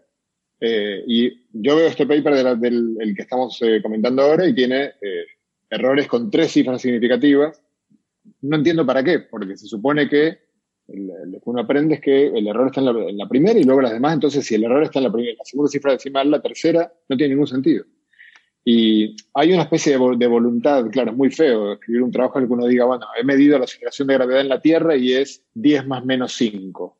Sí, es un error, un error del 50%, pero es, pero es correcto. O sea, entonces, a mí a veces me parece que en, los trabajos experimentales, y esto es una, una, crítica que hago a este tema, o sea, y también una explicación quizás a por qué no aparecen grandes ideas que expliquen un eventual eh, valor de la constante de Hubble distinto en, eh, usando el modelo lambda CDM y, la, expansión acelerada actual. Y es que no creo que haya la motivación suficiente. O sea, yo como físico teórico no creo, no, no me creo demasiado esta discrepancia. No me la creo porque estoy viendo y este, este trabajo confirma mis, mis, prejuicios, que son que estamos muy lejos de poder eh, creernos la barra de error, sobre todo la, no tanto la del CMB, el CMB es mucho más preciso las barras de error de la escala eh, de, distancias eh, es una sí, estoy, de estoy, 100% de, estoy 100 de acuerdo. Si eh, hacemos una introspección todos los teóricos y nos preguntamos, ¿qué esperamos de esto? La sensación es, esperemos a que entiendan bien esas estrellas y van a ver que va a dar bien. es un poco... ¿Sabes cómo hay que hacer una, una, buena introspección? Hay que hacerla sentado tranquilamente con una taza de café en la mano. Vamos a hacer una pausa, vamos a coger una taza de café, introspectamos sobre todo esto y ya decidimos si el error está en las medidas o está en el modelo. Em, si nos están escuchando en la radio, les recordamos que nos pueden seguir escuchando en la versión completa en el podcast, donde vamos a hablar de, otros temas en Internet, la versión extendida. Eh, pero si no les apetece porque tienen cosas mejores que hacer, pues nos despedimos hasta la semana que viene. Si están en internet, no toquen nada, que ya volvemos. Hasta luego. chao.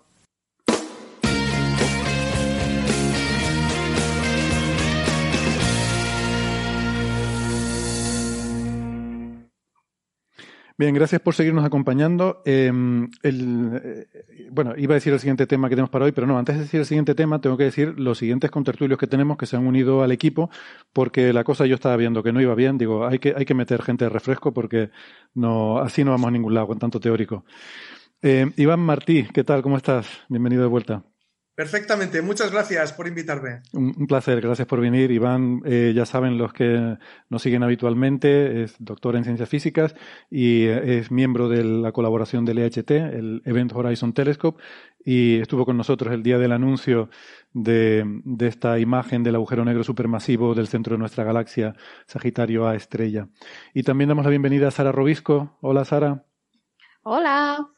Sara es eh, ingeniera informática, eh, también conocida de sobra por nuestros oyentes y bueno, gracias por unirte, que ahora estás con las prácticas del máster ahí en eh, inteligencia artificial y pero bueno, ahora a lo mejor nos puedes contar de eso. Sufro las redes neuronales en silencio. Exactamente. bueno, pero eso dentro de un ratito. lo que vamos a sufrir, pero no en silencio, nos vamos a explayar bastante eh, lo que pasa es que yo no sé si, eh, vistas las cosas, mm, en fin, yo sugeriría cuando vayamos a criticar un artículo, pues eh, utilizar términos que sean positivos, ¿no? En el sentido de que algo es mejorable, por ejemplo, ¿no? Es decir, este artículo es malísimo, podemos decir, este, este, artículo es mejorable, ¿no? O si no nos gusta, yo qué sé, el nombre de un acrónimo, podemos decir que es mejorable y tal. Y así, pues, en fin. Digo esto porque ha salido un artículo en Astrophysical Journal eh, que, bueno, de hecho no sé si ha salido, pero está por lo menos aceptado en prensa. El preprint está en el archive desde el, el 19 de mayo eh, y el artículo pone que está aceptado en Astrophysical Journal desde el 5 de mayo eh, por tres investigadores japoneses que se llaman Makoto Miyoshi, luego Yoshiaki Kato y Junichiro Makino. este artículo lo El chorro y mm, rasgos resueltos de el agujero negro supermasivo de M87 observado con el EHT, el telescopio del horizonte de eventos. O sea, estos autores dicen que han visto un chorro en el agujero negro supermasivo de EHT. ¿Es un chorro o es una chorrada este artículo? Eh, pregunto. Vamos a empezar por Iván, por ejemplo, que es el experto y, nos puede comentar yo lo, primero, lo primero que os digo es que yo hablo a título personal, ¿eh? O sea, todos, ¿eh? eh sí, sí, no, digo que la colaboración EHT está preparando una respuesta oficial, digamos, ¿no? Y a nosotros individualmente nos han dicho, no digáis, vosotros no digáis nada. A mí la verdad es que me da igual. Yo hablo a título personal y ya está. Y simplemente pues os voy a decir, ¿no? De, acuerdo con lo que yo sé, pues qué pegas tiene y qué pegas son mejorables, como diría Héctor, ¿no? Entonces, yo creo que para, para que para que entendamos lo que ha pasado aquí, lo que han hecho estos autores, creo que tengo que perder, me vais a disculpar, pero igual cuatro o cinco minutitos para contaros algunas cosas muy básicas que nos harán falta para entender lo que ha pasado. ¿no? Yo no tengo nada que hacer en toda la tarde, o sea, como tú veas. bueno, voy a tratar de hacerlo entretenido. Eh, entonces, a ver, eh, ya comentamos el otro día, ¿no? Que el, el, Event Horizon Telescope es un interferómetro, ¿no? Que, astronómico. ¿eh? estos instrumentos lo que son es un conjunto de, de radiotelescopios que están distribuidos por toda la Tierra y que combinan las, las señales que llegan del espacio las combinan entre ellos para simular o para emular un telescopio del tamaño de toda la Tierra. ¿no? A mayor tamaño, pues más pequeñitos son los detalles ¿no? de las imágenes que puedes reconstruir. De, ahí que nos interese tener un telescopio grande, ¿no? por el límite de difracción. Entonces, eh, ¿cómo, ¿cómo, funciona esto? Pues básicamente lo que haces es que cada, cada par de telescopios, en cada instante de tiempo, calcula una cantidad que en la jerga llamamos visibilidad, ¿vale? Es una especie de interferencia, ¿no? Que hacemos entre cada par de telescopios y para cada instante de tiempo. Unas interferencias que en la jerga llamamos visibilidades y que son números complejos, es decir, tienen una amplitud y tienen una fase, ¿de acuerdo? Entonces, ese conjunto de visibilidades que observamos con todo el EHT para cada par de antenas y para cada instante de tiempo, todo ese conjunto de visibilidades está relacionado con la estructura de la fuente que estamos observando, la distribución de brillos. En concreto, la relación es una transformada de Fourier, básicamente, entre unas y las otras. Es una operación matemática que la haces y punto y ya está. Pero ahora viene, no, esto se dice muy pronto, ¿no? Dices, ah, mira, muy bien, combinas señales y ya, ya tienes la imagen del agujero negro. No, o sea, la realidad es complicada, ¿vale? O sea, para que esto funcione, tienes que conocer la posición de todos los telescopios en cada instante de tiempo con precisiones del orden de un centímetro o menos. Estamos hablando de telescopios separados por distancias transatlánticas, o sea, tela marinera. Tienes que tener en cuenta la deriva de los continentes, o sea, la tectónica de placas. Cómo va cambiando también el, eje de orientación, eh, el eje de rotación de la Tierra. Y no estoy hablando solo de la precisión, estoy hablando de la nutación, del wobble, que es un efecto rarísimo que tiene que ver con la dinámica del núcleo de la Tierra. Un montón de efectos. Tienes incluso que tener en cuenta efectos relativistas, o sea, efectos que tienen que ver con la velocidad relativa entre los distintos pares de telescopios a medida que la Tierra gira, vista por la fuente que estás observando. Incluso, y esto ya es, va para rizar el rizo, efectos que tienen que ver con la ralentización del tiempo por el hecho de que el interferómetro está inmerso en el pozo de potencial, el pozo gravitatorio del sistema solar, del Sol y de los planetas. Eso, el tiempo está corriendo un poquito más despacio, y eso, visto por la señal, o una vez la señal es procesada por los telescopios, mm. eh, eh, origina un efecto que llamamos el efecto Shapiro, que es un efecto súper chulo. De hecho, publiqué un hilo en Twitter hace unos días para quien le interese más saber un poquito más sobre el efecto Shapiro. Es, es una preciosidad. Entonces, todos esos efectos los tenemos que tener en cuenta. Y además, o sea, para acabar de complicarlo todo, tenemos el efecto de la atmósfera. ¿Vale? Cuando tú tienes un interferómetro del orden del tamaño de la Tierra, para unos telescopios es verano y para otros es invierno, o para unos es primavera y para otros es otoño, para unos es de día y para otros es de noche. O sea, la atmósfera y las condiciones climatológicas o, meteorológicas más bien sobre cada radiotelescopio son completamente diferentes y eso introduce mucho ruido. Entonces, ¿qué ocurre? ¿Por qué digo todo esto? Pues ocurre que cuando tú tienes un interferómetro como el EHT, las fases de las visibilidades, que recordemos que eran números complejos, las fases están muy contaminadas por todo ese ruido, sobre todo por la atmósfera. ¿Vale? O sea, nuestros modelos, los modelos que programamos en el ordenador para calcularse las visibilidades, tienen un modelo de la atmósfera terrestre. Tenemos estaciones meteorológicas en cada telescopio. ¿Vale? Espera, ¿qué me está diciendo la Alexa? No sé qué cosa. Entonces, eh, ¿qué estaba diciendo? Me, he perdido. Que, tienes hasta estaciones. para, por favor. Estaciones meteorológicas en cada. Perdonad la interrupción. Estaba diciendo, a ver. Tráela y que se una a la tertulia también. Exacto, sí, la tele, sí, quería unirse también a la tertulia. Otro que sufre a redes neuronales en silencio, ¿ves? Efectivamente, yo la sufro en la parte práctica. Entonces, eh, estaba comentando. Entonces, claro, la atmósfera, nosotros tenemos estaciones meteorológicas en cada radiotelescopio, pero claro, es un modelo. O sea, tú no sabes si hay una nube allí en Casa Cristo a 2-3 kilómetros de altura que está pasando por encima del radiotelescopio, que está añadiendo más humedad y un poquito más de refracción. Esos son efectos igual de una fracción de mil millonésima de segundo, pero que afectan mucho ¿no? a la señal. Entonces, nuestros modelos no son exactos. Y eso hace que para un interferómetro como el EHT haga que las fases de las visibilidades estén contaminadas por un ruido y por lo tanto no sean fases absolutas. Son, son fases que están muy sucias, están ensuciadas, contaminadas, ¿no? con mucho ruido. Entonces, ahora viene, bueno, esto es la introducción, y ahora viene la madre del cordero. Eh, hay unas cantidades que se descubrieron allá por los años 80 que se llaman clausuras, ¿vale? Son unas operaciones matemáticas muy sencillas, es básicamente sumar y restar fases de distintas visibilidades, y está hecho de forma tal, o sea, están construidos de manera muy inteligente, de manera tal que el efecto de la atmósfera y de cualquier, digamos, efecto instrumental sobre los relojes atómicos, etcétera, cualquier efecto que tenga que ver con cada antena por separado queda, queda eliminado. Es decir, tú cuando tú calculas una clausura con los datos del EHT y, te da un cierto valor, ese valor es el mismo que te habría dado si no hubiera habido atmósfera. O sea, es un valor que es súper robusto, o sea, no depende de la contaminación atmosférica. Es, la verdad es que son muy potentes las clausuras. Pero, claro, todo fan de Marvel, todo fan de Marvel sabrá que un gran poder conlleva una, gran, responsabilidad. ¿Vale? Es decir, las clausuras son muy poderosas, son muy robustas, pero hay que usarlas con muchísimo cuidado. Porque si no haces las cosas bien o no las haces, digamos, óptimamente, puedes acabar llegando a conclusiones muy, eh, muy, eh, digamos, erróneas. ¿Vale? De hecho, yo publiqué... Mejorable, sí, vale, mejorable. Entonces, yo de hecho publiqué en el año 2008 eh, fue uno de mis primeros artículos. Da, por cierto, el inglés de ese artículo es pésimo, ¿eh? perdonadme porque yo en aquel entonces casi no sabía escribir.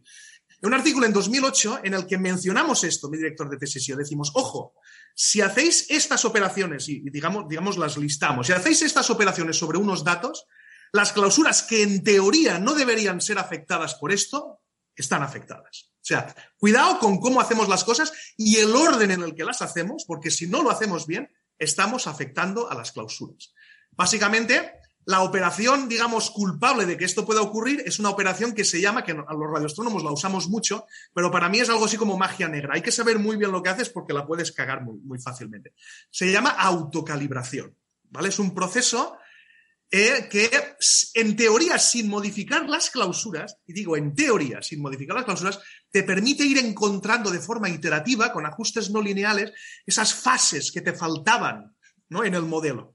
Esas fases eh, eh, atmosféricas ¿no? que faltaban en tu modelo y que te permiten determinar las fases propias de la transformada de Fourier de la fuente. Es decir, te permite iterativamente eliminar todo el ruido, toda esa incertidumbre en tus observaciones de, de, VLB. ¿vale? Entonces, ese proceso, en teoría, permite eso, pero si no se hace bien, te puede llevar a una conclusión completamente errónea. ¿vale? Y eso es lo que está sucediendo en este artículo. ¿eh? de hecho, eh, en este artículo se hacen muchas cosas, o sea, muchas cosas. Yo creo que podría hacer una lista de todas las cosas que, que son mejorables, algunas altamente mejorables, y a mí la verdad es que hay algunas cosas que también me sorprenden un poco. Yo, de hecho, me gustaría eh, igual igual no, se ha hecho nunca en Coffee Break, pero me gustaría compartir una imagen y hacer un pequeño experimento con vosotros. Se ha hecho, se ha hecho. Adelante. ¿Se ha hecho? Pues os voy a enseñar una imagen, ¿vale? Y vamos a hacer un pequeño experimento. Los oyentes, bueno, oyentes que estén oyendo solo audio no lo podrán hacer, pero vamos, los que estén ahora en... A ver, pero hay, que hacer un ejercicio de intentar describir la imagen para... Eh, intentar describir la imagen, exacto. Bueno, esta es, esta es la imagen que obtiene Miyoshi et al después de aplicar la primera autocalibración. Es decir, después de ir tocando la calibración de los datos, en principio y en teoría, sin tocar las clausuras. Y hablaremos de eso después. Ellos lo, único que hacen, bueno, lo único, ellos lo que hacen es primero suponer que la fuente se parece mucho a un punto. Ojo, esto es una información, eso es una información a priori, algo que tú le metes, que impones a los datos, es una, afirmación a priori brutal. O sea, tú le estás diciendo, no quiero que seas un anillo. Se lo estás diciendo desde el principio. Quiero que te parezcas a un punto. ¿Vale? Se lo estás. El teorema del punto gordo de toda la vida. Básicamente, sí.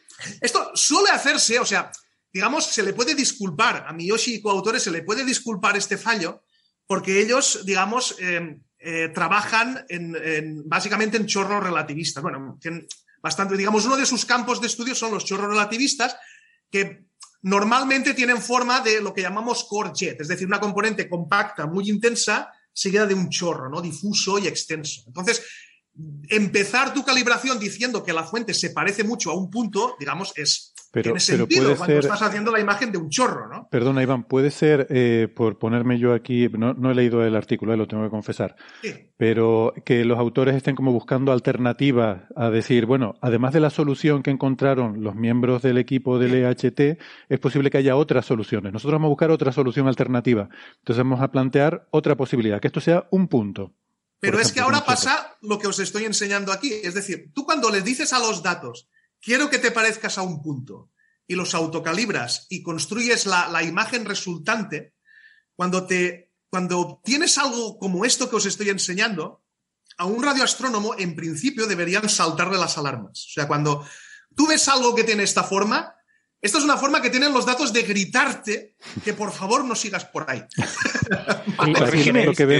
habría que describirlo, ¿no? Para, ahora os lo describo. De hecho, en, el cursito, sí, dime.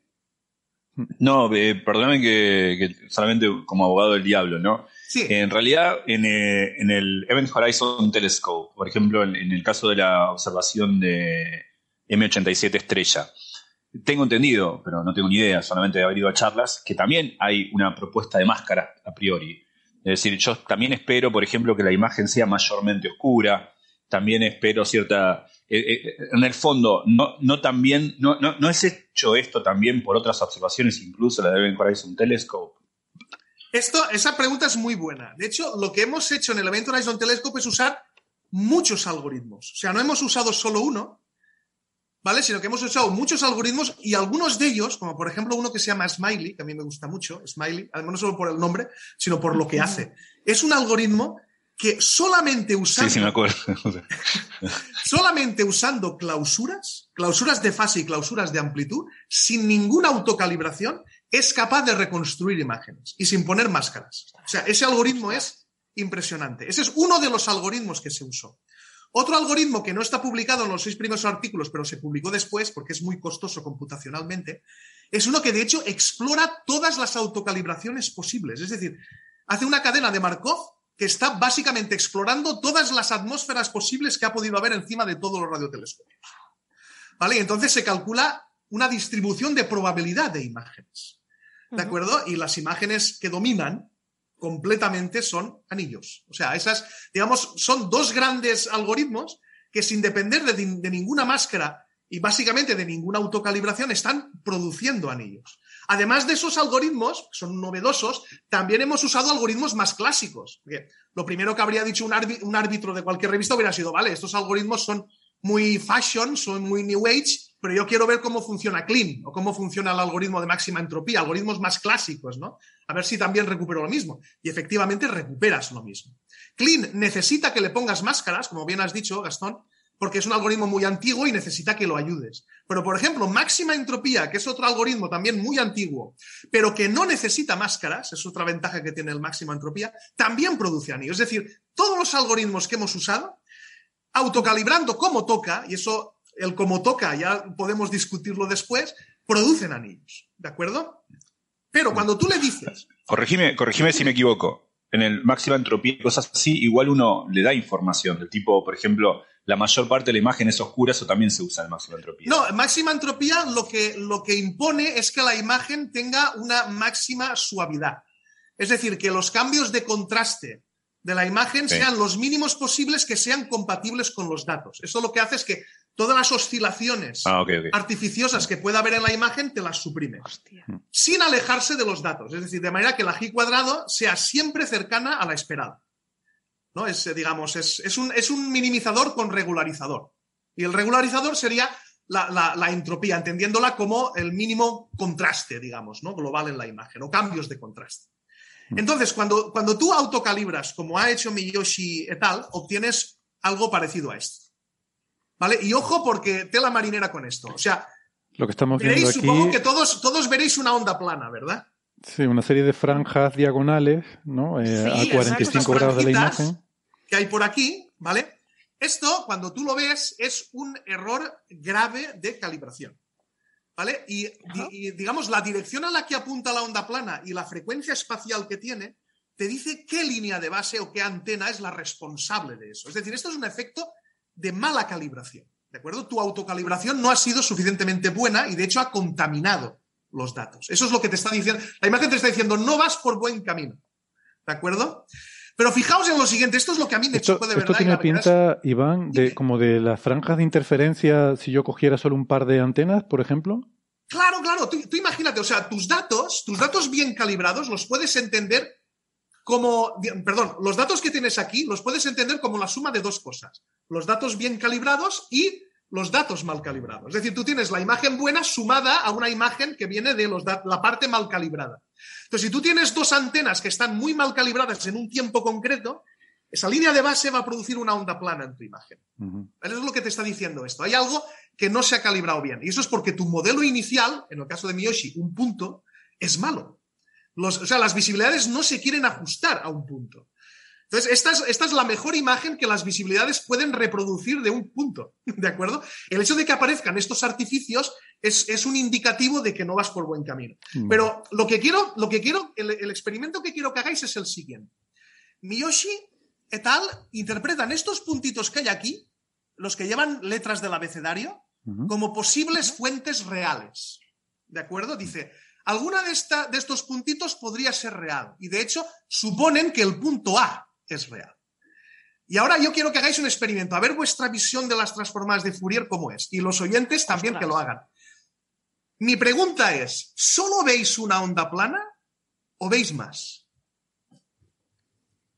Venga, fijaos. A ver vuestras transformadas mentales de Fourier, cómo, van. Yo, veo como dos perpendiculares. Yo diría que veo dos perpendiculares, exacto. Mm, efectivamente, efectivamente. Hay una que está, digamos, propagándose hacia acá, ¿no? Que es la que tiene como los frentes de onda por aquí. Y fijaos por aquí qué claro se ve, ¿no? Mm, Cuando ya no tienes tanta. Aquí hay otra. Pam, pam, pam, pam. Que si os fijáis en los puntos en los que interactúan positivamente, producen estos puntitos. O sea, es brutal esto. O sea, vamos a ver. Supone que tú tienes años de experiencia y has visto residuos de este tipo más que pelos tienes en la cabeza, ¿no? A no ser que seas calvo. Entonces, claro, cuando ves esto y lees esto, dices, pues yo, me sorprendí. Y de hecho, dicen que la, feature A es la real porque hay como un puentecito que une a, P con A. Pero claro, ese, este puentecito no es ni más ni menos que la onda plana que se está propagando en esta dirección de aquí. Es decir, hay dos ondas planas que están interactuando, lo que significa que tienes al menos dos líneas de base en sentido perpendicular que en un tiempo concreto están muy mal calibradas. Tan mal calibradas que ellas solas son capaces de dominar la imagen con sus ondas mm. planas equivalentes o correspondientes. ¿no? Entonces, claro, yo como árbitro, yo me encuentro con un artículo en el que veo numeritos puestos sobre estos puntos y yo flipo. ¿Vale? O sea, la verdad es que no es por. no me quiero, digamos, meter demasiado en esos autores, pero la verdad es que esta, esta, figura en concreto, de todo el artículo, esta figura en concreto a mí me, sorprendió mucho. Digamos que la conclusión es altamente mejorable, ¿no? como, diría, como, diría, Héctor. O sea, se pueden ver, ¿no? O sea, no son imaginaciones mías, ¿no? Sí, sí, sí, no, sobre todo si desenfocas un poco la, la, vista, se ve claramente ese patrón de, de como de dos conjuntos de franjas perpendiculares. No, o sea, que se ve muy bien, o sea, se ve muy bien, ¿no? Como estos puntitos de aquí son donde interfieren constructivamente las ondas planas, ¿vale? Entonces, eh, estos autores lo que hacen es suponer que la fuente, en lugar de un punto, en la segunda iteración, supone que son dos puntos, P y A, es decir, fuerzan que ahí haya una emisión real y de nuevo calibran las visibilidades para que reproduzcan esos dos puntos. Y lo peor de todo es que las visibilidades que no encajen con su calibración las eliminan. Es decir, eso es como ir al, al peluquero y decir, mira, quítame un poco por aquí quítame un poco por allá y recórtame un poco por detrás. Es decir, lo que están haciendo es calibrar los datos, autocalibrarlos, y los que no encajen con la estructura que ellos quieren obtener, básicamente P y A, y la basurilla que vaya apareciendo después a medida que iteren, las que no encajen con eso, es decir, las que tengan residuos grandes, se las quitan de encima. Eso es grave. O sea, en en mi opinión, hay radioastrónomos muy diferentes, ¿no? En su manera de tratar los datos, pero yo creo que eso es bastante grave. O sea, lo de eliminar visibilidades que no te cuadran, confiar más en tu modelo preliminar que en los datos, hasta el punto de eliminarlos por completo del procesamiento de datos, es algo que yo creo que es grave, ¿vale? Sobre todo cuando, cuando partes de una imagen como esta, llena de ondas planas. O sea, es una cosa, la verdad, bastante, bastante chocante. Bueno, me ha gustado que habéis visto las ondas planas. ha sido un ejercicio.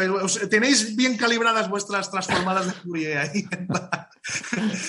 ¿Vale? Entonces, patrones de franjas hemos visto muchos todos, ¿no? sí. Vale. De hecho, un truquito que solemos hacer los, los radioastrónomos, bueno, no muchos, ¿eh? no he visto mucha gente que lo haga, a mí me gusta mucho ese truquito, es cuando tienes residuos de este tipo, hacer la transformada yo, quiero, yo quiero aclarar que cuando Iván dice residuos no dice que esto sea una basura, sino que es la diferencia con el ajuste. Es jerga, esto es jerga. Residuos es, digamos, lo que no te encaja. Sí, perdón, era una broma tonta. sí, no, es que sea basura, ¿no? Es, son residuos es lo, que no te encaja, ¿no? La parte del modelo que queda por, por clarificar, la parte de la imagen modelo que queda por clarificar. Entonces, lo que solemos hacer los, eh, algunos radioastrónomos es cogerse esos residuos y hacerse la transformada inversa de Fourier. Porque, porque hay esos residuos, su transformada inversa, digamos, nos dice, ilumina las líneas de base problemáticas y nos dice qué datos mm. Son los problemáticos, ¿no? Si a lo mejor es un problema de calibración de antena, te ayuda a identificar esa antena, ¿no? Es un truquito que solemos hacer. Yo no he tenido tiempo físico de coger estos datos y procesarlos como ellos, pero estoy segurísimo que si coges esas ondas planas y haces su transformada inversa, te van a salir líneas de base asociadas a ALMA, que es el telescopio más eso lo puedes hacer. Dime. ¿Eso lo puedes hacer escaneando la imagen del paper? O sea, coger la imagen del paper y... En eh, principio es reproducible, ¿no? Porque si cojo los, eh, los parámetros que ellos han utilizado y, corro de nuevo el programa, debería salirme lo mismo. Mm. O sea, la idea sería coger eso, hacerse la transformada inversa y ver qué líneas de bases es la que les están dando problemas. A mí otra cosa que me choca mucho es que hay una sección entera discutiendo la forma de la PSF, ¿vale? Y que si tiene una, una, feature a 50 microsegundos, que si no la tiene. Y por otro lado, han pasado completamente del hecho de que son ondas planas. ¿No? Las que están interfiriendo y hacen que ellos elijan las fichas. O sea, por una parte tienen mucho cuidado hablando de la forma de la PSF y por otra les da igual los residuos de tipo onda plana que están, que están obteniendo. Es una cosa que veo chocante, ¿no? y ni siquiera, ni siquiera lo discuten, ¿no? No hacen un comentario al respecto. No, no, no, no. Dicen, bueno, ahí vemos unas features aquí, pero en ningún momento dicen, oye, que eso es un residuo de tipo onda plana que, nos está diciendo que algo está mal. O sea, es que es un efecto instrumental. Eso no puede ser real, es un efecto instrumental. ¿no? Hmm. Eh, otra cosa curiosa que dicen, eh, de hecho, para justificar que la componente A es real, es que dicen que las, las, intensidades que hay a un lado de la fuente puntual son diferentes que las que hay al otro lado. Hay una cierta asimetría. No es una onda plana perfecta, sino que va como creciendo en una dirección, ¿no? creciendo en amplitud. Y eso dicen que es indicativo de que hay un chorro. Tampoco es verdad. Es que dicen, no, dicen en el artículo, dicen, es que todos los residuos producidos por defectos de calibración y tal son perfectamente simétricos. Como eso no es simétrico, pues no es un defecto de calibración. No es verdad. No es verdad porque hay defectos de calibración que son antisimétricos, que son los de fase. Los de amplitud son simétricos, los de fase son antisimétricos, y si combinas, todos sabemos matemáticas, si combinas una función simétrica con otra función antisimétrica que no tenga por qué ser proporcional a esa, puedes obtener lo que quieras, básicamente, ¿no? Entonces, entonces es un argumento que tampoco se sostiene. O sea, básicamente, tampoco quiero liaros con tecnicismos, pero digamos, esto es solamente la primera parte del artículo. O sea, solo la primera parte, la que ya empiezan a iterar y aplicar sus autocalibraciones. Es lo que os decía, si no llevas cuidado, al final vas a masajear los datos y encima te quitas de encima los que no, los que no encuadran pues al final, pues claro, vas a sesgar, ¿no? Entonces ahora viene la, pregunta del millón. ¿Y qué pasa con las clausuras? ¿No habíamos, dicho que las, ¿No habíamos dicho que las clausuras son súper robustas y tendrían que sobrevivir a toda esta, a todo este trillado que estás haciendo con los datos? No, ¿vale? Porque hay una operación matemática sencillísima que te las puedes sesgar, ¿vale? Y eso es lo que mencionamos en el artículo de 2008, uno que hace un montón de años. Si tú haces la media temporal de unas visibilidades que están mal calibradas, las clausuras de la media no son iguales a la media de las clausuras. La media de las clausuras no está sesgada, porque tú haces la clausura de cada visibilidad independiente y después haces la media de las clausuras, eso no está sesgado, pero si lo que haces es lo que Miyoshi ha hecho, que es hacer la media de las visibilidades que ya están contaminadas con una mala calibración, y después haces la clausura de esa media, eso sí que está sesgado. De hecho, un argumento que están usando ellos en el paper es precisamente el de decir que las clausuras de su modelo de chorro encajan mucho mejor con la de los datos, pero claro, con las de los datos calibrados a su manera. ¿eh? Y eh, digamos, promediados en el tiempo, que eso te está, te está afectando, está sesgando, de hecho, las clausuras. O sea, es muy técnico, es una discusión muy técnica, pero yo creo que, básicamente, diciéndoos esto y diciéndoos que además los algoritmos que estamos usando, algunos de ellos están basados únicamente en clausuras, sin promediarlas, sin calibrar, solamente con clausuras sacar una imagen. Los algoritmos ya existen y están produciendo imágenes de anillo. De hecho, todos los algoritmos que hemos usado son, dan imágenes compatibles, Hay imágenes que correlacionan en, el orden del 95% entre ellos. O sea, es bastante. Además, también es verdad que hay otros autores, además de Miyoshi, que han procesado los mismos datos con sus algoritmos y siguen obteniendo también anillos. Es decir, Miyoshi es el único. Miyoshi et al, este paper es el único que está obteniendo un resultado tan diferente. Y de hecho, cuando ves que ese resultado está basado en la imagen de las ondas planas que os acabo de enseñar, ostras, dices, wow, no tengo por dónde, no sé, es un poco, ¿no? que, digamos que, seleccionen las componentes principales de la fuente basado en esas ondas planas, pues es algo bastante chocante. No, hmm. no sé si estaré aburriendo al personal con, no, no, no, es muy, muy interesante. Eh, así lo, lo, tenemos más claro, ¿no? Yo creo que la motivación de todo esto supongo que viene de que esta galaxia M87, cuando la ves con un campo de visión mucho más amplio, cuando ves eh, imágenes en, eh, pues no sé si en, supongo que en radio se ven chorros, ¿no? Esta galaxia eh, se ve que tiene unos chorros y quizás estos autores han intentado buscar el origen, ¿no? La fuente de, de esos chorros en, esta imagen del EHT y bueno, pues a lo mejor simplemente no está ahí. Eso es buen punto, Héctor. Lo que pasa es que, que el chorro, las frecuencias espaciales, digamos, el tamaño del, del chorro, es, eh, bastante más grande que el tamaño del, anillo, de la fotonesfera. ¿no? Entonces, el EHT es un aparato que está diseñado para hacer imágenes de cosas muy chiquitinas a escalas muy pequeñitas. O sea, es usar esos datos para tratar de hacer una imagen mucho más grande no es apropiado. De hecho, eh, Francis utiliza un, un símil bastante interesante en el blog que ha publicado, ¿no? De hacer una cámara, una foto de gran angular, ¿no? Con un objetivo tal.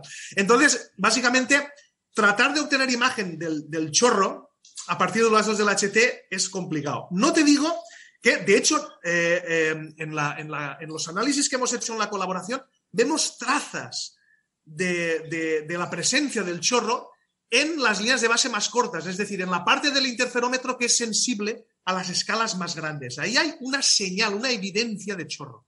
Pero solamente se da en esas poquitas líneas de base cortitas. Si coges todo el EHT, Claro, todo el HT lo que hace es hacer una imagen muy chiquitina y el chorro queda completamente descartado. O sea, se sobreresuelve, lo que en la jerga llamamos sobreresolver una estructura. Es decir, ya no la ves porque es tan grande que ya pasas de ella, te vas directo al centro. Entonces, una manera de ver el chorro es observar, por ejemplo, no con LHT, sino observar con lo que llamamos la red global de VLBI milimétrico, que es un nombre muy rimbombante, de, una, de un interferómetro que en lugar de observar a 230 GHz observa a 86 frecuencias más bajas significa que tienes menos resolución y al mismo tiempo eres sensible a estructuras más extensas, ¿vale? Entonces, eso se ha hecho, ¿vale? Y de hecho, tenemos imágenes ya de, M87 a 86 GHz, lo que pasa es que no son públicas aún. Entonces, claro, la idea es que con esas observaciones a frecuencias más bajas ya sea sensible a estructuras mucho más extensas que la fotonesfera, estructuras que ya contemplarían pues, la posible presencia de ese chorro. Déjame comentar una cosa sobre eso, porque creo que eh, para, debe ser muy chocante para la gente que no está acostumbrada al funcionamiento de la radioastronomía, donde trabajas con frecuencias, donde lo que observas, como tú dijiste al principio, son transformadas de Fourier. Em, uno está acostumbrado a una imagen de una cámara, donde tienes un campo de visión que es fijo, es el que es. mi cámara tiene mil por mil y yo saco una imagen de este campo y este es el campo que yo estoy fotografiando y veo lo que hay aquí y no lo que hay más allá, ni más cerca, ni más tarde. En radioastronomía, cuando haces interferometría, lo que ves son frecuencias espaciales. O sea, no estás viendo un rectángulo que es un campo y todo lo que hay en ese rectángulo. No, estás viendo diferentes frecuencias. Entonces hay frecuencias más bajas que te hablan de cosas más grandes, frecuencias más altas que te hablan de cosas más pequeñas y tienes que combinar toda esa información para ver cómo es la imagen de lo que hay ahí. Pero lo que estás viendo son eh, esas transformadas de Fourier que decía Iván al principio, son, son frecuencias. Hay frecuencias, eso, frecuencias bajas que te hablan de cosas grandes, frecuencias altas que te hablan de cosas pequeñas y tú eso lo tienes que combinar. Entonces la información del chorro estaría en frecuencias muy bajas que son escalas espaciales grandes, información de, la esfera de fotones estaría en, frecuencias más altas, que son cosas más pequeñas, y cuando tú combinas todo eso, pues te estás quedando con la información de las frecuencias más altas, que es lo que te interesa ver. Exacto, que es lo que domina la imagen final. Entonces, es, muy bonito, de hecho, la radioastronomía es bonita. Yo, de hecho, suelo hacer un ejercicio en base, en línea de lo que tú dices. Cuando enseño interferometría, suelo hacer un ejercicio muy bonito, que es mostrar la imagen de una nebulosa y después ir filtrando las frecuencias espaciales bajas. O sea, la imagen es la misma, pero voy quitando las frecuencias bajas. Y lo que vemos es que la nebulosa, lo que es el gas de la nebulosa, va desapareciendo, se va difuminando, va desapareciendo, pero las estrellas siguen ahí. Te llega un momento en que solo ves estrellas y la nebulosa se ha ido por completo. Es, un, ejercicio bonito, ¿no? Que ayuda a visualizar esto, ¿no? Entonces, un interferómetro es un filtro de frecuencias espaciales. Es decir, estamos filtrando frecuencias espaciales en las imágenes. O sea, hay que llevar cuidado, ¿no? A la hora de reconstruirlas, a la hora de reconstruir una imagen estamos interpolando frecuencias espaciales. Esa interpolación es no lineal y está basada en criterios de regularización que son pues más o menos elaborados, ¿no? Tienes distintos algoritmos, distintas formas de construir, ¿no? Entonces, por eso digo, hay que llevar mucho cuidado. Y si no se lleva cuidado y encima trabajas con datos como, como los del EHT, BLBI, básicamente, en los que no tienes la fase absoluta, la fase absoluta la has perdido porque las líneas de base son tan largas Y los relojes son independientes, los relojes de cada telescopio, ¿no? Entonces, eh, eso impide que obtengas una fase absoluta. Eso complica más la cosa. Entonces, son datos muy difíciles de, procesar. Por eso digo, si no llevas mucho cuidado, puedes meter la pata. Y gente que lleva años, años eh, trabajando en esto, puede meter la pata fácilmente. Yo, de hecho, le conté a Francis, no habrá tiempo de discutir sobre esto, Francis, pero le conté a Francis una cosa que me pasó cuando empezaba yo de estudiante. Eh, que me pasó con, un radioastrónomo que llevaba décadas, o sea, estaba a punto de jubilarse, era súper experto, eh, Franco Mantován, que vino a Valencia y yo aprendí con él a calibrar datos, ¿no? Y estuve una semana con él, le conté a Francis, ¿no? Unos datos de una supernova, ya tenía la imagen, fui a enseñársela a mi director de tesis, todo ahí contento. ¡Ay, mira qué imagen! Se queda mirando y dice, ¿pero qué mierda es esto? se, me, se me cayó la moral al suelo estaba, estaba mal porque Mantovani aplicó precisamente lo que están aplicando en este artículo de Miyoshi et al. Una fuente puntual, supuso una fuente puntual a una imagen de una supernova que precisamente tiene forma de anillo. Mm. O sea, me pasó lo mismo que le está pasando a Miyoshi, me pasó a mí, pero en lugar de con un agujero negro, con una supernova. Es lo mismo, la historia es completamente paralela. Solo que ahí yo tenía Marcaide para que me dijera esto que... Quizás. Eh, conociendo a Marcaide, seguro que te lo dijo eh, con gran diplomacia, ¿no? sí, sí, seguro. No suena mucho a profesor mío también. Te dijo... se quedó mirando y dice, ¿esto qué mierda es? Seguro que te dijo Iván, pero Iván, esto, esto es muy mejorable.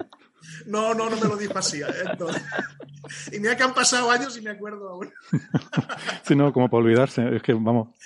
Lo raro es que no dejaras en ese momento, abandonaras la ciencia y te. Estaba súper contento y estaba todo mal, porque había aplicado el modelo que no era correcto. que, mm, bueno, pues nada, creo que, ha quedado claro. Y no sé si eh, eh, Francis, eh, José, Gastón quieren hacer algún comentario sobre este artículo, pero yo creo que ha estado muy, eh, muy bien explicado por Iván. Si quieren añadir alguna cosita. Yo solamente comentar a los oyentes, ya para hacer un poco de autobombo, que yo tengo una pieza en mi blog hablando del tema y con otro, otra línea argumental y creo que puede ser interesante que lo lean. Pero bueno, lo dejo ahí. Vale, pues sí, invitamos a que lean. Yo, la verdad es que ya mm, eh, me olvido de decir que determinado tema lo ha comentado Francis en su blog, porque es que es tan habitual que, prácticamente casi todo lo que hablamos, ya Francis lo ha comentado en su blog y yo me suelo olvidar de decirlo, así que te agradezco que lo recuerdes, Francis. De hecho, yo lo he leído, Francis, y es, y es fenomenal, ¿eh? me encantó, está muy bien escrito. Ah, muchas gracias.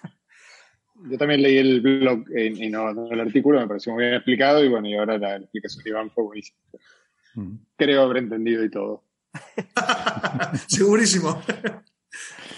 Yo eh, quizás terminaría hablando un poco también de esta transformación que, que, decíamos, ¿no? De frecuencias a imagen, ¿no? Porque la interferometría eh, cómo nos da una serie de datos que no son los que el cerebro humano necesita para hacerse una composición de una imagen y por eso tenemos que hacer esta reconstrucción, aunque igual, oye, si fuéramos seres, si fuéramos criaturas que viéramos en el espacio de Fourier y viéramos frecuencias, lo mismo haríamos lo contrario, lo mismo nos gustarían ver las cosas como frecuencias y, y si viéramos una imagen tomada por una cámara tendríamos que convertir las frecuencias para poder entenderla e interpretarla, ¿no?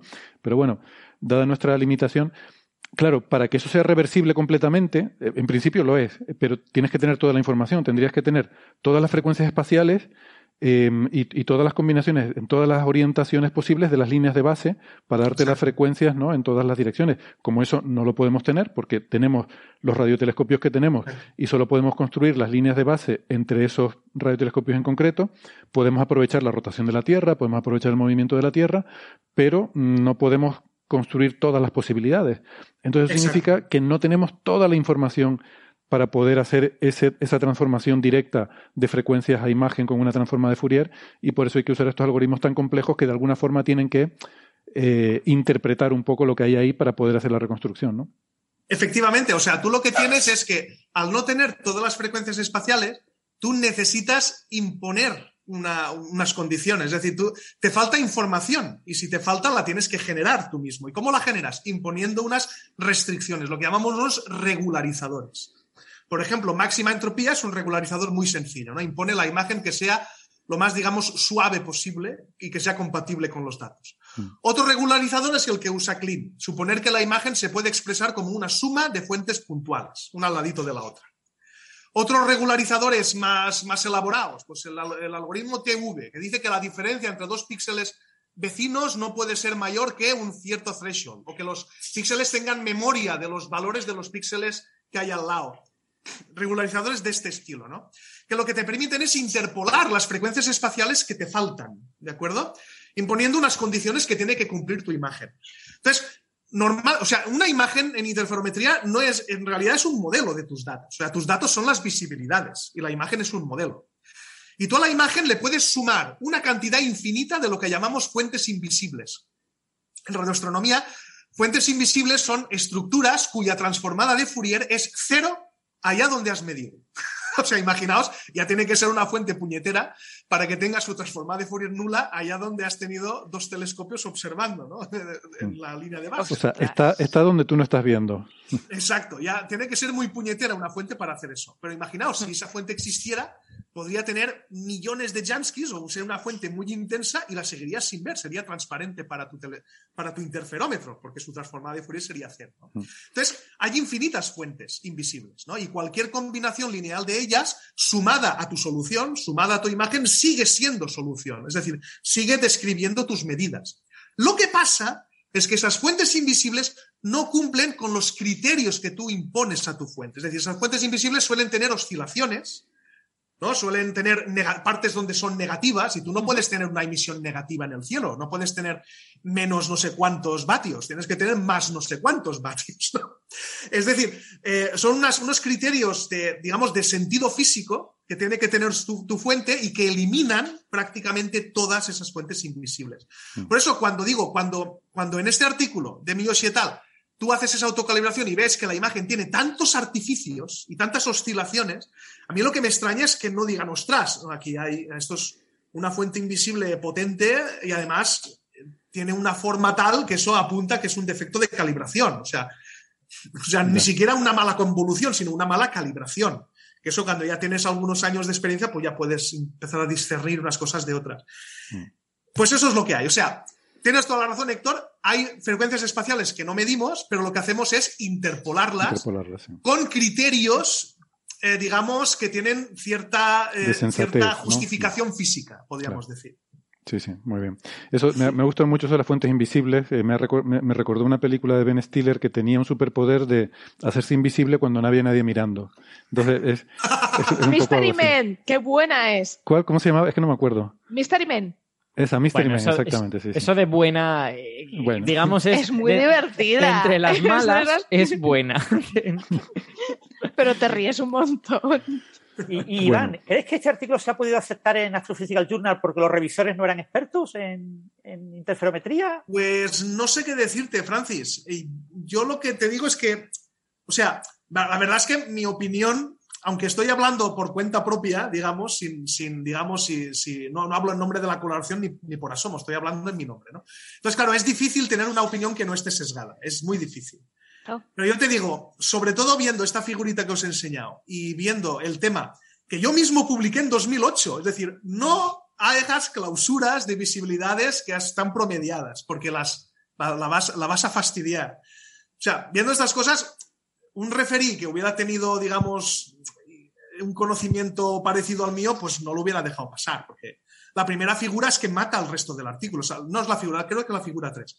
La figura 3, ella por sí sola mata al resto del artículo. O sea, tú no puedes poner que esas dos fuentes P y A son reales cuando vienen de, ondas planas que están añadidas como artificios ¿no? en, tu, en tu imagen. O sea, no tiene ningún sentido. ¿no? Y, otras cosas que, no he mencionado, pero bueno. Tengo una conjetura de quién no fue el referir del artículo. Gastón está haciendo un programa del pantano de los referidos de este artículo, ¿no? Lo que pasa es que un artículo de este tipo, lo natural para un editor de una revista como Astrophysical Journal, es que recurra a algunos revisores de la propia colaboración, ¿no? O sea, no, no sé, porque podría haber conflictos de intereses también, ¿no? Es posible, lo que, a ver, es posible que lo hayan enviado un revisor, incluso alguien de la colaboración, que lo haya rechazado y los autores hayan pedido una segunda opinión, que eso a veces ocurre, y entonces lo envían a alguien que sea de otro entorno totalmente diferente. Y entonces a lo mejor otro entorno totalmente diferente, a lo mejor es alguien que sabe de agujeros negros, pero no de radioastronomía, por ejemplo. Em, y, eso pasa. O sea, cuando pides otro revisor, lo buscan de otro ámbito que sea muy diferente o que esté totalmente ortogonal a la colaboración, ¿no? Y claro, si todos los radioastrónomos del mundo están en la colaboración, pues es difícil encontrar. no, tampoco, tampoco es una colaboración dentro del relativamente pequeña. Somos 300 y pico personas. O sea, tampoco radioastrónomos habrá más. Sí, sí, tampoco tanto. no muchos más, pero habrá más. No muchos más, quizá, pero. Bueno, pues nada, yo creo que ha sido muy interesante. Eh, gracias Iván por eh, compartir este rato con nosotros y explicarnos eh, este artículo. Entonces, bueno, pues de momento no, no lo consideramos como que se haya descubierto el chorro de, de M87 en las imágenes del LHT, aunque no descartamos que en el futuro se pueda hacer, ¿no? Ya que Permaneced a la escucha porque el chorro de verdad lo veréis pronto. Genial. Pues nada, nos mantenemos a la espera. Una gran noticia. Y luego irán, y luego irán estos autores, y ya lo dijimos nosotros. Mira, te lo dije. Claro. ¿Veis cómo sí que estaba? ¿Veis cómo sí? Y toda esta controversia sobre el chorro, yo la voy a denominar la chorrada. Eh, Vaya que sí, oye, no es, no es mal nombre. Muy bien. Pues, pues nada, eh, Iván, muchas gracias. Un placer tenerte por aquí. Sigo escuchándose en el YouTube. Venga. Vale, gracias. Hasta luego. Vuelve cuando quieras. Hasta luego. Chao. chao. Bueno, vamos al siguiente tema. Eh, y eh, Sara, vamos a hablar ahora de, redes neuronales que, últimamente, además, supongo que estarás hasta soñando, ¿no? Eh, ¿Sueña Sara, ¿Sueña Sara con redes neuronales? Sería una pregunta que sería Tengo pesadillas muy chungas, o sea, horrible. Y hay una, bueno, hay varios trabajos, ¿no? Alguno incluso muy reciente en el que se usan redes neuronales para diagnosticar eh, glaucoma, que, a ver, es genial porque el glaucoma, es una patología del nervio óptico, entonces usar redes neuronales para diagnosticar un nervio es como muy apropiado, ¿no? Sí, sí. Además, que es que es, un chiste muy malo. Sobre todo porque ese nervio óptico que se ve afectado está lleno de neuronas, de hecho. Claro, claro. sí, son axones realmente que están ahí. Son patitas. Yo soy un afectado de eso, yo tengo glaucoma. ¿Ah, sí? Así que cúrame. Sí, así que cúrame, Sara. No, creo que esto solo este, diagnostica, solo te dice si lo tienes. Claro. Te dicen si está y cómo está, ¿no? Vamos, solo, te, solo saben discernir. De hecho, siempre digo una cosa: cuando vosotros veáis una red neuronal en un paper, mirad siempre el culete, siempre hay que mirarle la salida y dependiendo del de culete de la red neuronal sabréis lo que hace. En este caso, la salida solo tiene dos neuronas.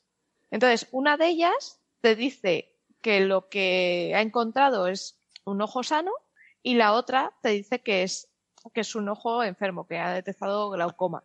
Entonces, eh, cuando tenemos un, un clasificador, siempre va a tener varias patas, una por cada respuesta. Y cada pata te va, cada una de esas patas de salida que es el culete, pues te va a dar true or false. Entonces, solo va a estar activada una de las dos. En este caso, el estudio es muy. Eh, hemos visto varios estudios. Yo estudiando las prácticas vi uno de ellos porque glaucoma, digamos que es un reto para las redes neuronales. ¿Por qué? Porque glaucoma se diagnostica de una forma visual, realmente. El ojo, el fondo de ojo, donde está la zona del nervio óptico, digamos que ese nervio óptico, para que la gente que nos escucha en el podcast lo entienda bien, se ve como una especie de huevo frito, ¿vale? Se ve lo que es el, nervio, luego tiene un aura alrededor, se ve el núcleo de nervio. el nervio sería la yema. Aureola. Sí, la yema, una aureola, que sería la clara, y eso, y luego ya el resto de la retina. Entonces, ese huevo frito para un, momentín, Sara, para la gente que no esté familiarizada con la estructura del ojo eh, de los vertebrados, el, ojo de los vertebrados funciona al revés de lo que nuestra intuición nos diría que debe funcionar. El nervio óptico, en lugar de salir hacia dentro de la cabeza, del ojo hacia el cerebro, sale hacia afuera. Sale por fuera y luego tiene que volver. Eh, eh, eso es, una de las cosas que a veces se ha argumentado de que el ojo no es una estructura perfecta y no puede ser, no puede haber sido creada por una divinidad y tal y cual. En cambio, el ojo de los eh, moluscos, que es similar al ojo de los vertebrados, el nervio óptico sale por, entre comillas, por donde tiene que salir. Por donde tiene que salir, o sea. Bueno, pero a lo mejor el, diseño inteligente es el de los moluscos y nosotros somos subproductos de la evolución. Quiero decir, Entonces, por eso Por eso se puede ver el nervio óptico mirando desde fuera, porque, porque es que está saliendo para afuera, ¿no? Entonces ¿Qué, quiere decir con salir hacia afuera? ¿Hacia afuera de dónde? Eh, hacia, hacia afuera del cuerpo. O sea, si, si el cerebro está en el interior de la cabeza, el nervio óptico... Cuando hay glaucoma, como se, como se inflama el nervio óptico, empuja un poquito. O sea, lo, lo que quiero decir es que los axones que van hacia el nervio óptico, en lugar de acumularse en la parte de, del ojo cercana al cerebro, se acumulan en la parte del ojo lejana. O sea, en la, mm. parte, en la parte de la retina que mira hacia el exterior. Y luego se han, de, se han de reunir en un punto y entrar para adentro en una especie de agujero en la retina. Mm. Eh, es, es, un diseño ah, lo que quiere decir es que el nervio está por encima de la retina y tiene que llegar hasta un agujero para pasar hacia atrás de la retina, ¿no? Eso es. Los axones, técnicamente, porque antes de reunirse no son un nervio todavía, los axones están por encima de la retina y se reúnen en un, en un agujero y entonces ya pues se unen y terminan formando el nervio y tal. Vale. a ver cómo lo puedo compartir. Eh, la el, imagen el registro de la retina, eh, que sería en jerga albañileril. Es que es raro unos. Eh, sí, un segundo. Y es, y es también la razón por la que los ojos de los vertebrados tienen un punto ciego. Porque hay un punto en el que no, hay células se ve. Sí. ¿Se ve la, eh, la imagen del ojo? Sí, sí, la vemos. Sí, se ve, se ve. Vale, pues esto sería eh, un ojo sano. Lo que veis es eh, la copa óptica, lo que es el nervio óptico, el anillo neuroretinal y luego el disco óptico, que es la retina, que es el resto. ¿no? Pero mirar cómo se ve en un ojo enfermo, un ojo con glaucoma, como está inflamado, vemos eso, que ese, ese nervio óptico es más grande mm. y el disco es como más chiquitín. O sea, mm, se aprecia esa inflamación. Pero, espera, que dejo de compartir. Es como un huevo de paloma, que tiene mucha yema y muy poquita clara alrededor. Sí. Eh, ¿Qué pasa con esto? Que al ser un poco un diagnóstico visual, porque hay técnicas actuales que consisten, no sé si habéis ido a que os las hagan, en un soplido, una técnica que te mm. sopla el ojo eh, eso también detecta, pero tiene bastantes falsos positivos. No, falsos negativos. Entonces, con la finalidad de obtener un, método mucho más fiable, porque afectados Esto, Perdónalo, el soplido es por la presión del ojo, creo, ¿no? Porque también está asociado el glaucoma a la, presión del globo ocular. Sí, porque es tensión, el glaucoma es tensión a la vista.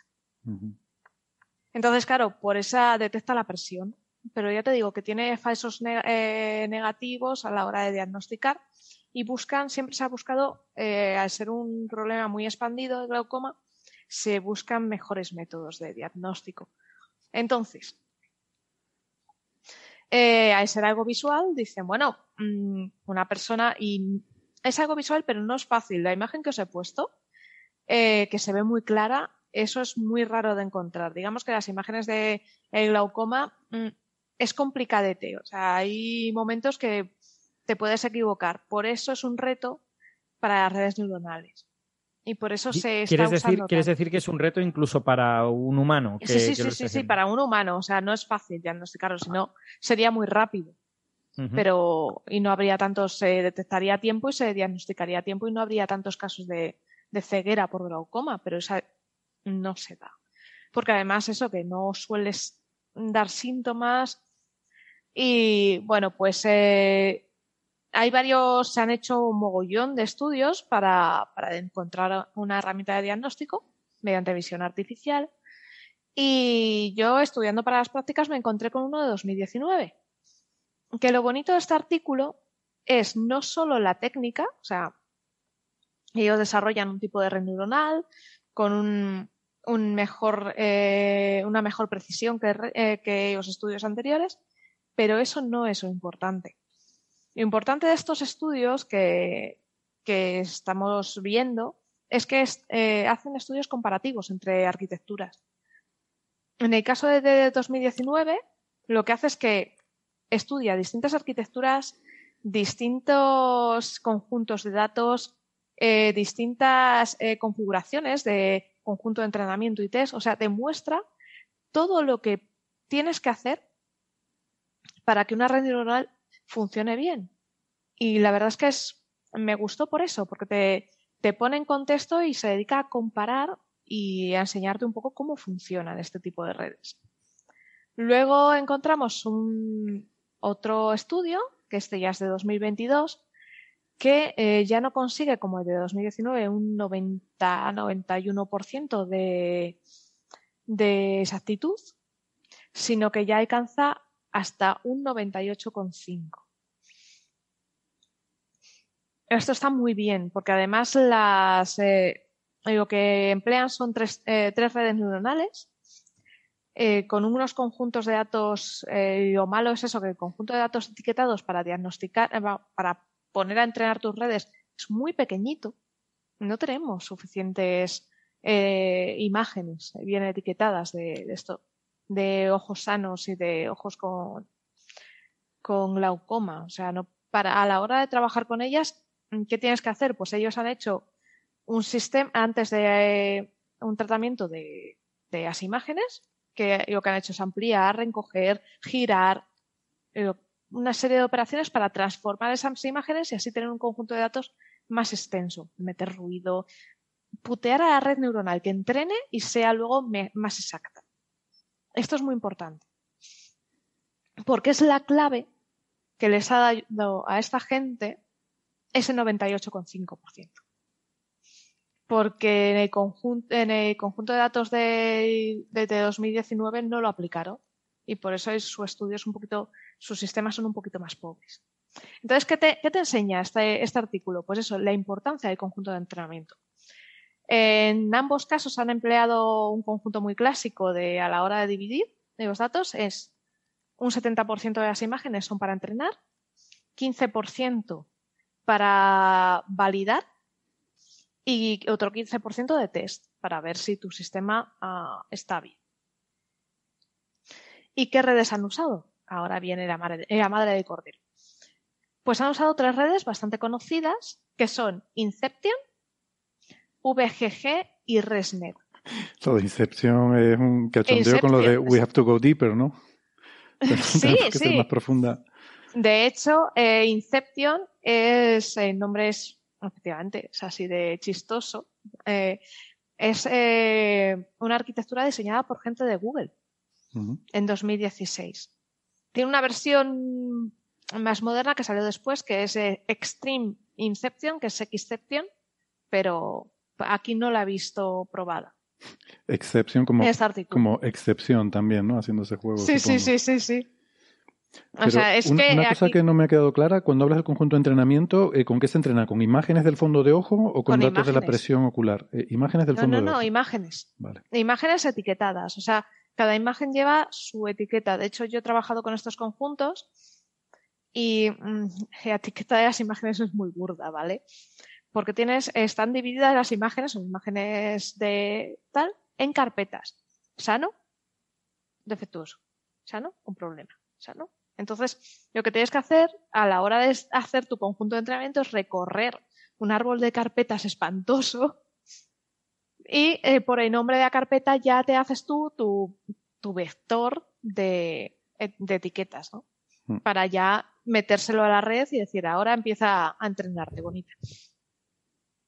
Bueno, vamos a hablar un poco de, estas redes. Son redes neuronales convolucionales y muy, muy profundas. De hecho, Inception es bastante profundilla ella y se basa en el tema de que cuando tú tienes una imagen, tú tienes que extraer características, ¿no? Se llaman convolucionales porque haces una convolución.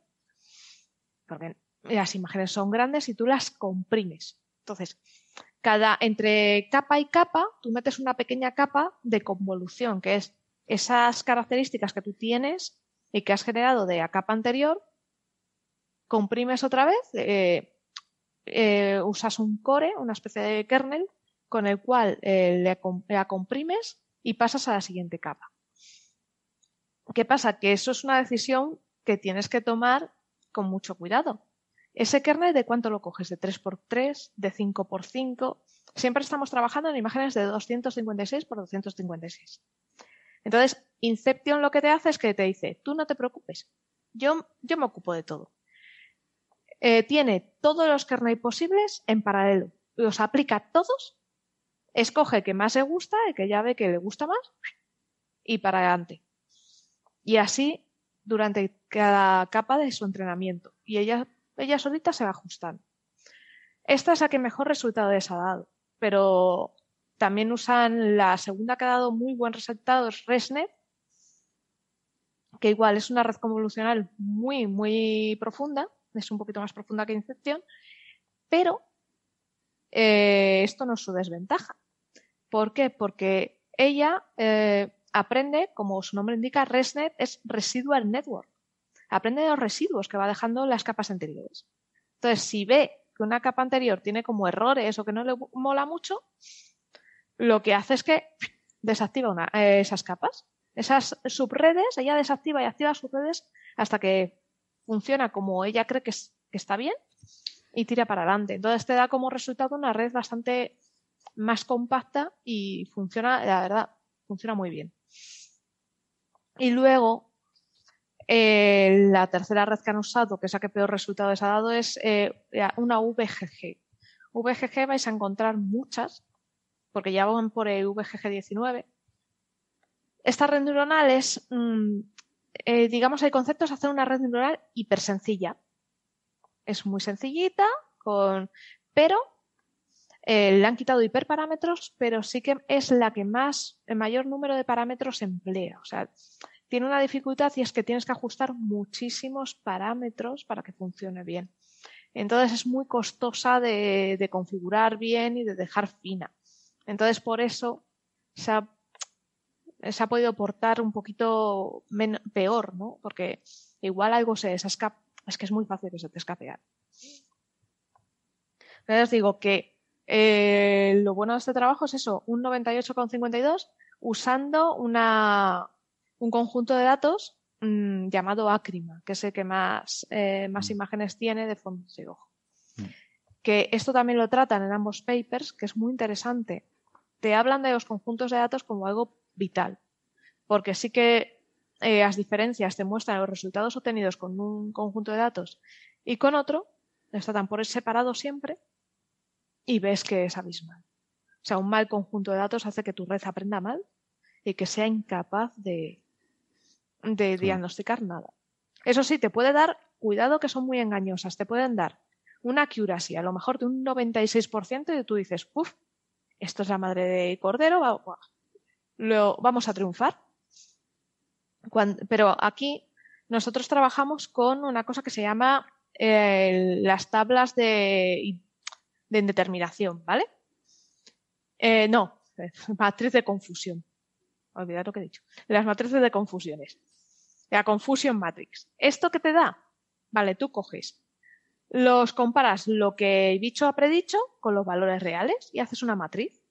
Eh, la matriz es, vale, ojo sano, ojo sano, ojo sano de verdad, ojo sano predicho, ojo sano de verdad, ojo enfermo predicho y sacas los positivos buenos, positivos malos, eh, falsos positivos, negativos bien diagnosticados y falsos negativos.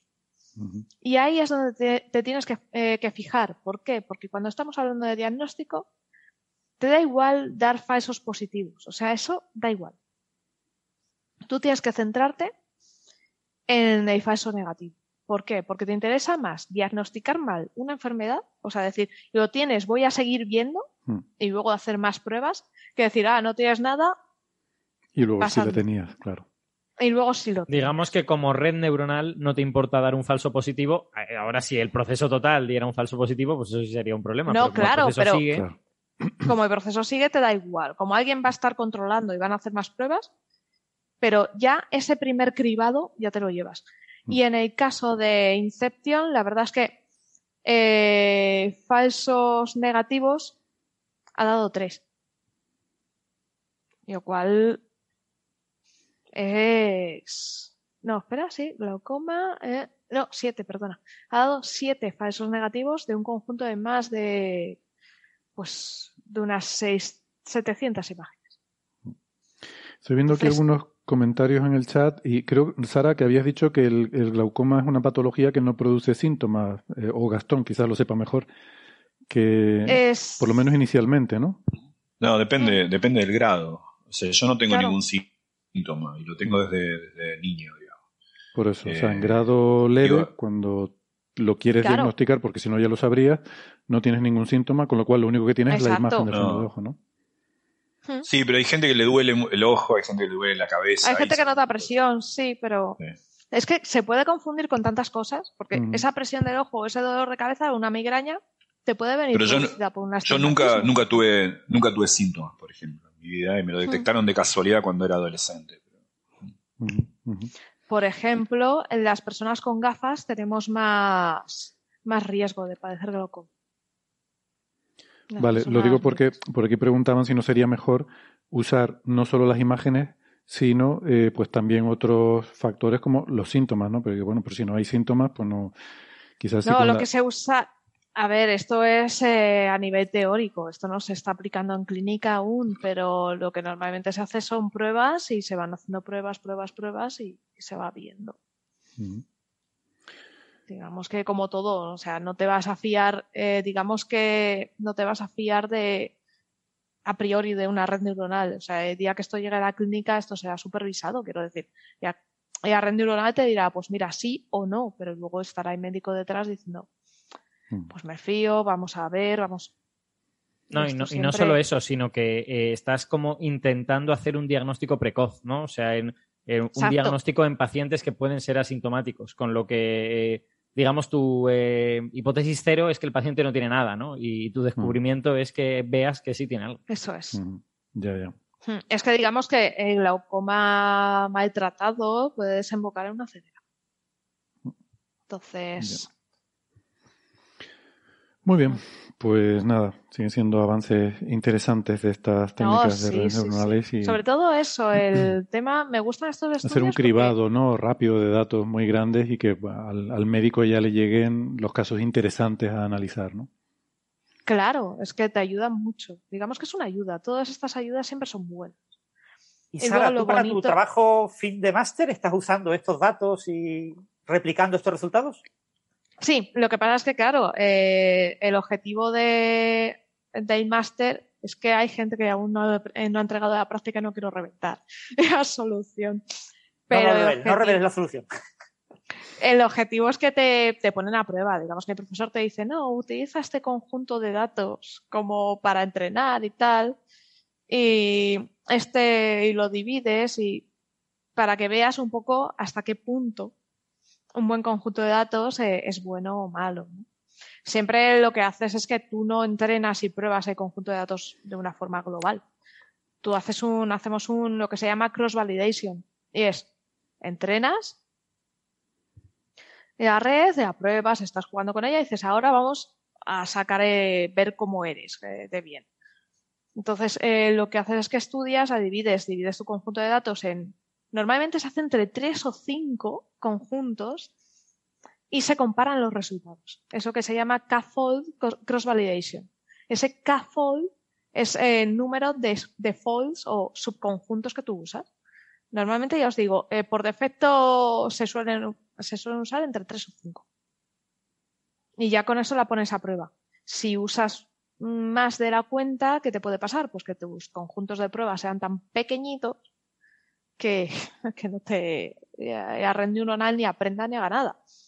¿Y si lo haces de grado, eh, Sara, la pregunta que quería No, no es de fin de grado, es una práctica normal. Ah, una práctica normal. ¿Y qué red estás usando? ¿Cuál de estas? ¿La ResNet? ¿Estás usándola todas? ¿La VGG?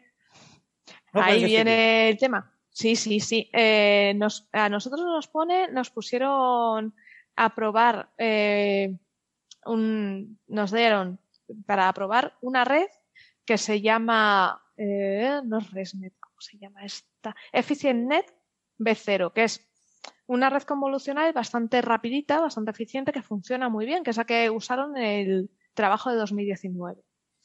Eh, EfficientNet tienes desde B0, que es la primera, hasta la B, me parece que ahora van por B9.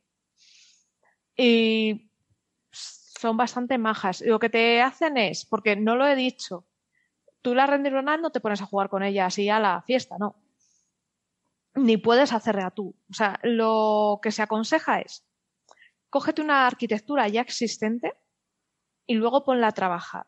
Puedes hacerlo de varias formas. Sea, puedes congelar entera.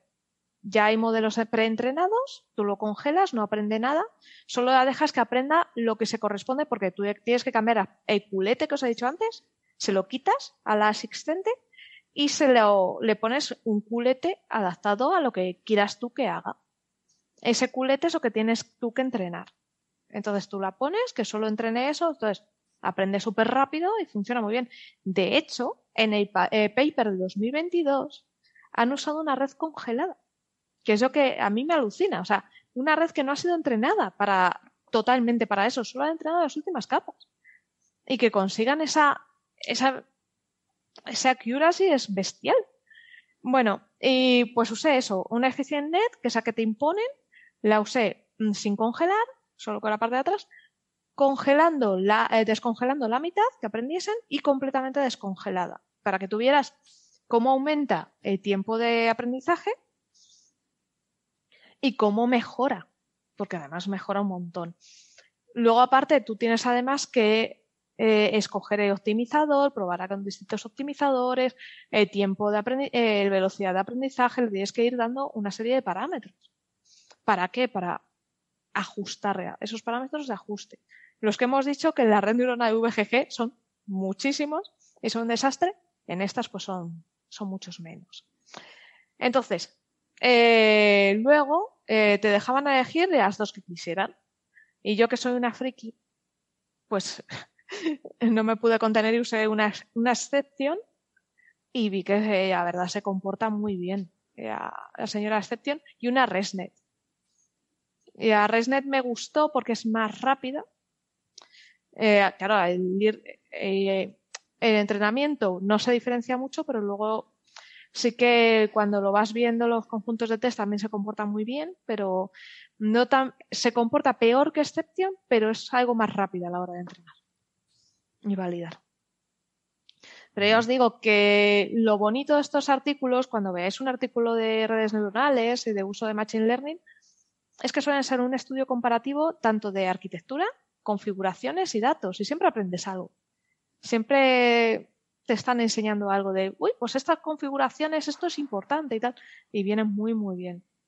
Suelen ser bastante, bastante divertidos y fáciles de comprender.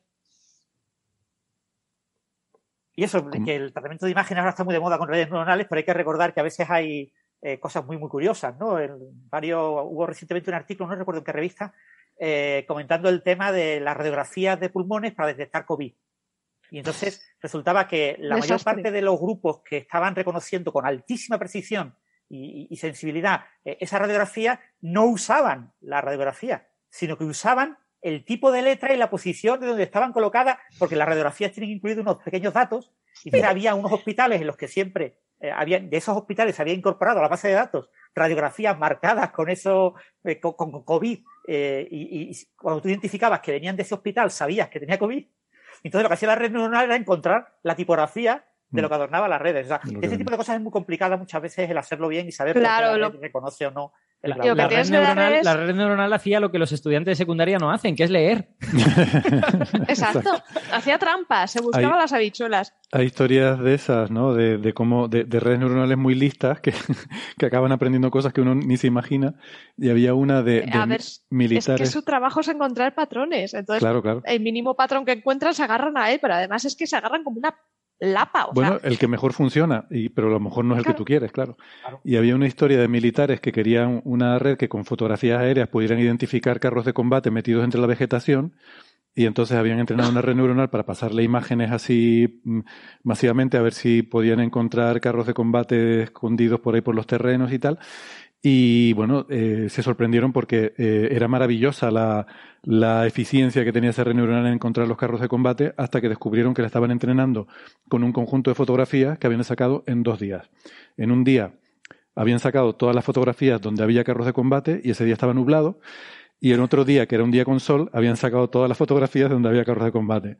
Con lo cual, la red aprendió que los días con Tenía sol. más sesgos que nadie. los días con sol hay tanque y los días nublados no hay tanque. Y funcionaba de escándalo. Claro, es que esa es otra. Eh, puedes meter sesgos sin querer a tu tiplén. Entonces, tienes que estar tienes que tener mucho cuidado. Por eso los conjuntos de datos son tan importantes. Son Necesitamos claro, muchos. que sí. Claro, general, ¿por qué, ¿por qué, han bombardeado Santiago de Compostela? No sé, la red neuronal nos dijo que donde está nublado está lleno de tanques. Ahí vamos. Estaba. Me vio nublado, vaya, ya voy. Ahí a por ello. A José no le hace mucha gracia el chiste. No. Bueno, vamos a, vamos a seguir adelante entonces. Em, y para terminar hoy, em, vamos a hablar de los átomos de Rydberg. Para alivio aquí de nuestros amigos teóricos. vamos a dejar el sol para la semana que viene. Y, y vamos a hablar de. Sí, a, ver si siguen saliendo titulares divertidos esta semana. Y así los comentamos también. Em, primero me gustaría que, nos contaran un poco qué es esto de átomos de Rydberg y luego este artículo que ha salido, creo que en Nature, donde ya es que hacen moléculas con ellos, ¿no? Pero mm. creo que, mm, que, tienen interés incluso eh, tecnológico, ¿no? Estos, estos átomos, bueno, no sé, Alberto, por ejemplo, ¿quieres contarnos un poco? En, en, realidad, eh, lo que es un átomo, un átomo de Rydberg es relativamente fácil de entender. Es un átomo eh, del tipo que sea, pero muy habitualmente se, trabaja con átomos alcalinos. No, son los eh, átomos de los que estaba hecho Rydberg, ¿no? Sino que... Exacto. Eh, en el que tú has cogido un electrón y lo has subido a un nivel electrónico muy alto. O sea, los, los oyentes ya saben que los átomos, los electrones están organizados como en pisos, que son los niveles electrónicos, Dentro de cada nivel electrónico hay otras cosas, hay diversos momentos angulares, otras propiedades, digamos, pero cada nivel electrónico es más o menos como una energía. Si un electrón está en, el mismo nivel electrónico que otro, va a tener en principio una energía muy similar a la del otro electrón. Perdón, Alberto, eh, veo que nos están preguntando en el chat. Átomos de Rydberg, R, Y, D, B, E, R, G, que es el nombre de de un, físico mm, famoso escandinavo, pero que no sé, el otro día estamos hablando de la pronunciación de si será así o no el apellido, pero bueno, da un poco Creo que lo miré, creo que lo miré que bien pronunciado era algo así como Rydberg. pero, pero vamos, yo no sé, no sé noruego. Es como Carlsberg, pero, pero Rydberg. Eh, es como el primo de Richter. No sé, no sé dónde era, yo creo que era noruego el señor, eh, pero no estoy, no estoy del todo seguro. Puede que sueco, o sueco o noruego, una de las dos. Sueco. Lo busco en la Wikipedia, sueco. sí, porque suena como un sofá de Ikea, así.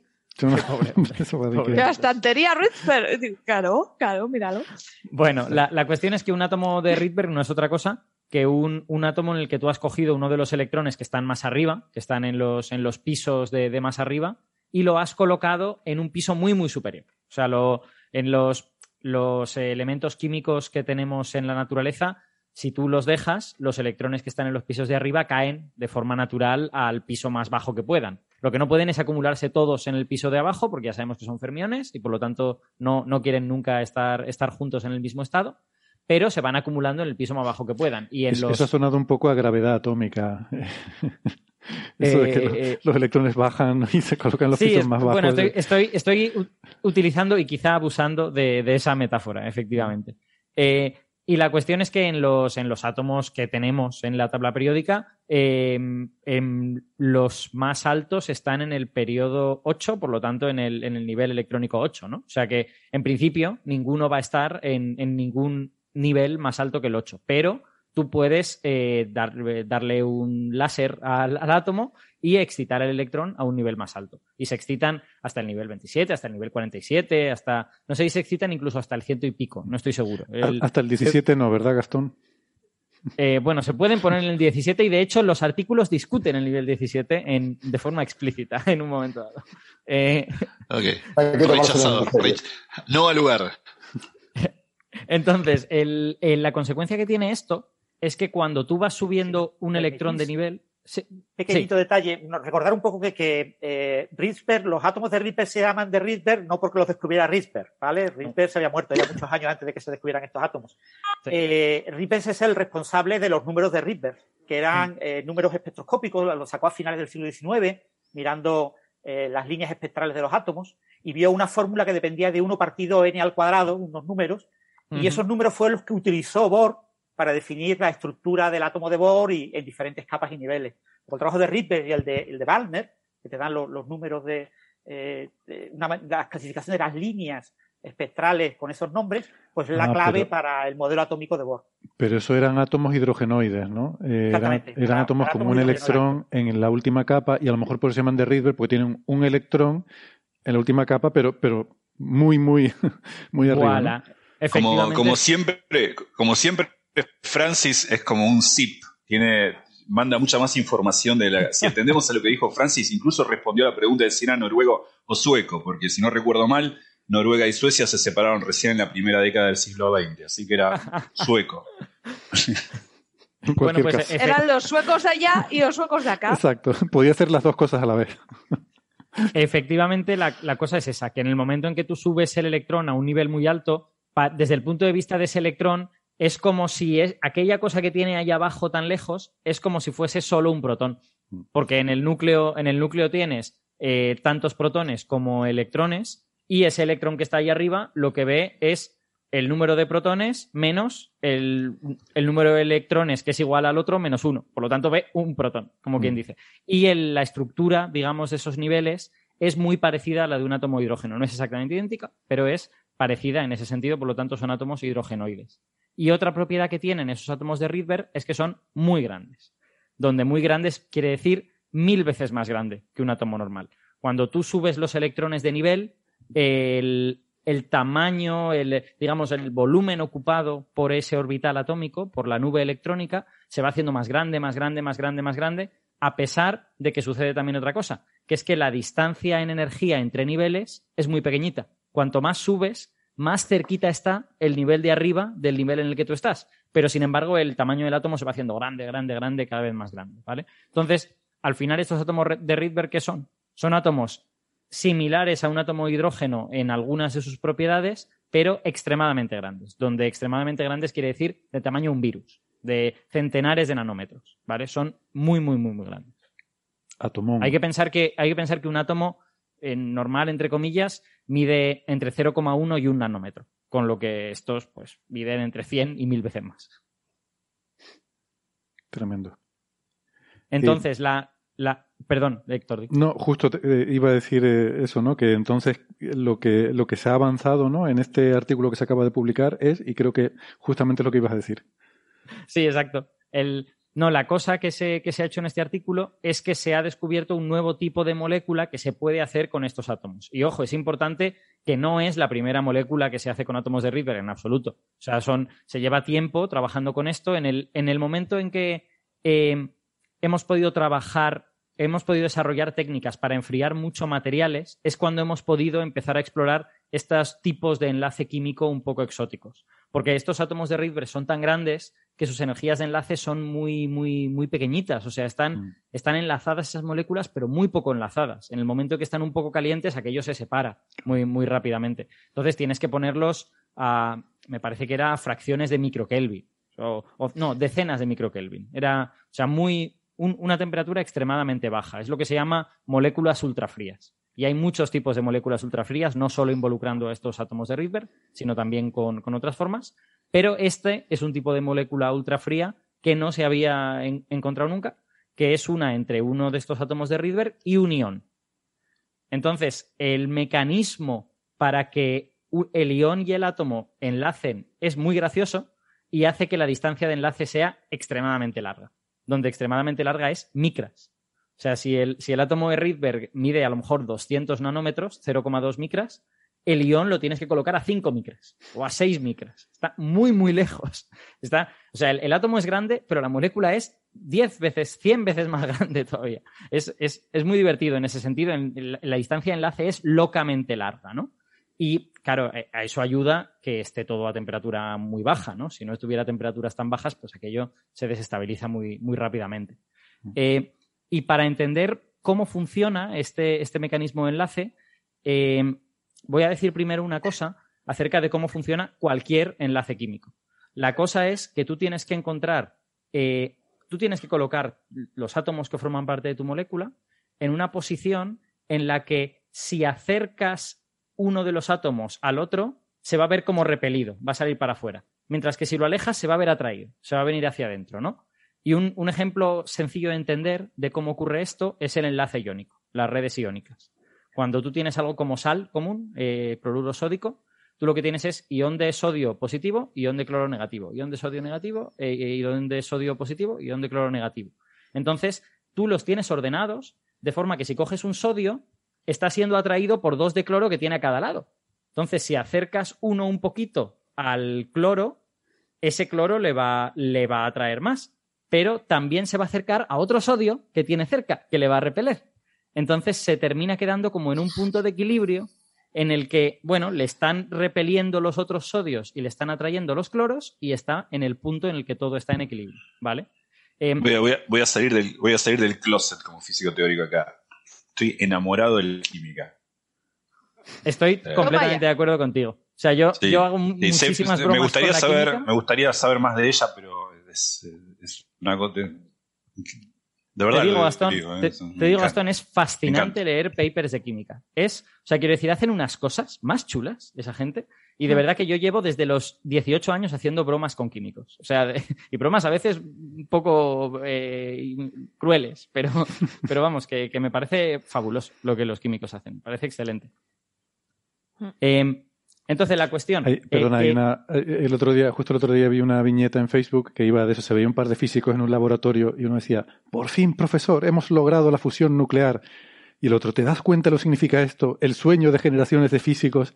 Sí, profesor. Y luego se los ve saliendo del laboratorio con un misil apuntándose al departamento de química. es un poco así.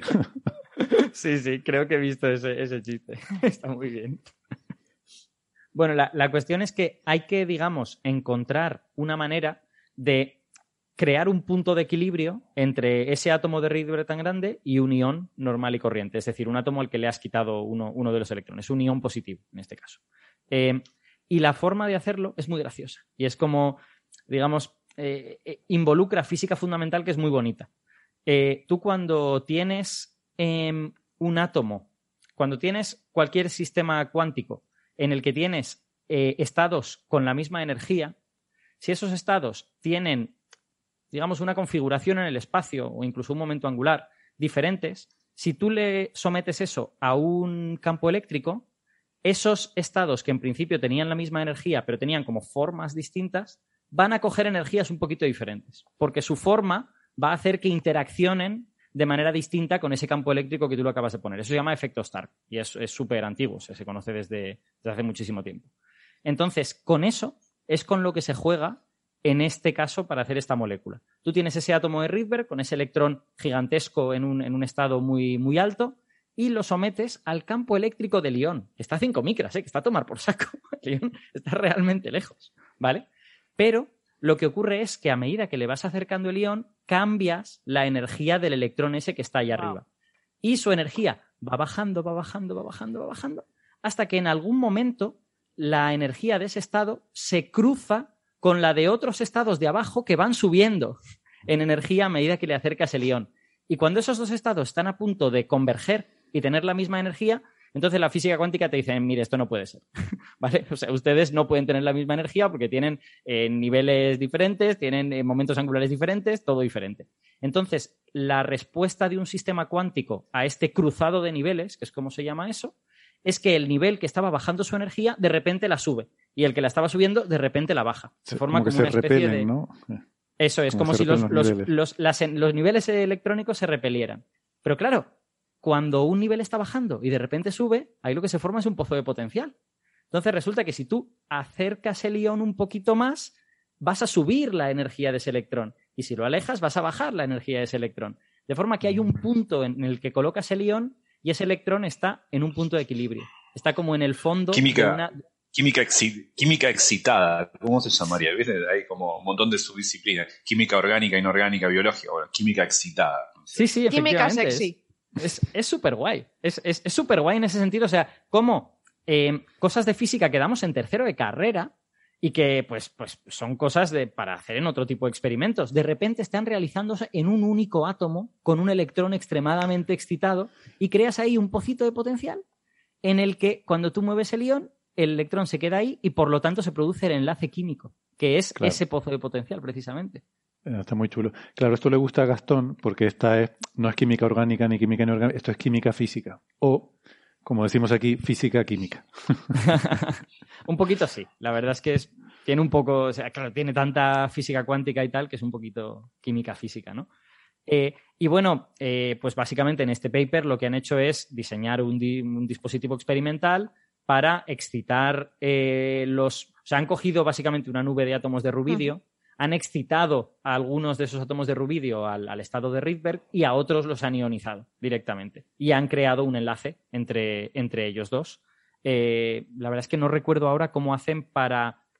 Creo que simplemente los dejan evolucionar y los que terminan, como están muy fríos, los que terminan a la distancia adecuada, enlazan y entonces ellos ven esa, esa distancia de enlace. Mientras que otros, pues simplemente se van cada uno por su lado, no enlazan ni hacen nada y se acabó. Y hacen una cosa muy chula que es que una vez los tienen enlazados, excitan las, los diversos eh, modos de vibración del pozo de potencial. En, cuando estudias el segundo de carrera un pozo de potencial, sabes que cualquier pozo de potencial tiene un modo fundamental, que clásicamente sería la bolita en el fondo del pozo, y luego tiene modos excitados, en los que la bolita empieza como a oscilar que cuánticamente esos modos excitados están cuantizados. Hay una serie, hay una serie finita, eh, eh, discreta de estados en ese pozo. O sea, pues el espectro a, la molécula esa de. Han, han, sacado el espectro de la molécula de Rydberg, es muy bonito. Y lo, y lo ves ahí con sus piquitos, efectivamente equiespaciados, como corresponde a un oscilador armónico. Fantástico. Esto, es, un poco torturar a la naturaleza, eh, yo qué sé. Bueno, sí, desde luego, porque fíjate que estas moléculas no podrían existir ni en el espacio exterior.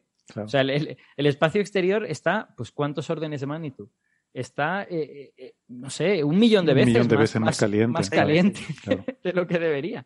Estos, átomos de Rydberg son súper inestables, ¿no? Supongo que esos electrones tan arriba, tan excitados, a la más mínima, caen a, niveles más bajos, ¿no? Por la gravedad atómica. Yo sé que son de vida larga, entre comillas, para lo que deberían estar en ese, en ese estado, pero no sé si se los ha de mantener en ese estado de alguna forma. Mm. Tú colocando, colocando átomos excitados en una cavidad óptica eh, con las propiedades adecuadas, puedes hacer que la vida de ese átomo excitado se haga muy, muy larga. No sé si necesitan eso para este, para este experimento. Puede que sí, pero, pero no lo leí y no lo recuerdo. En cualquier caso, en principio sí. O sea, el electrón está ahí arriba y lo que quiere es como bajar a un estado de menos energía. Pero igual, en el momento en que has hecho el enlace y siendo que el átomo está extremadamente frío, pues a lo mejor tiene una vida relativamente larga, que creo que era de milisegundos. por el estilo. Bueno, se nos ha hecho tardísimo y no entiendo cómo ha podido ocurrir. Como les decía, em, el tema este del modelo solar está muy chulo, pero lo vamos a dejar para la semana que viene y a ver si lo podemos contar con tranquilidad. Em, y lo que hacemos es que vamos a coger un par de preguntitas, pero muy rápidas, muy rápidas, y a responderlas muy brevemente. Y con eso vamos terminando. Aquí comienza señales, señales, señales de los oyentes. De los oyentes, de los oyentes.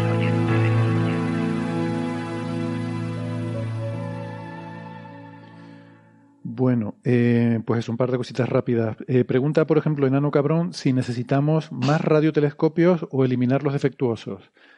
Eh, bueno, esto es de, lo que hablamos, ¿no? De la red de, radiotelescopios para, para hacer esta interferometría.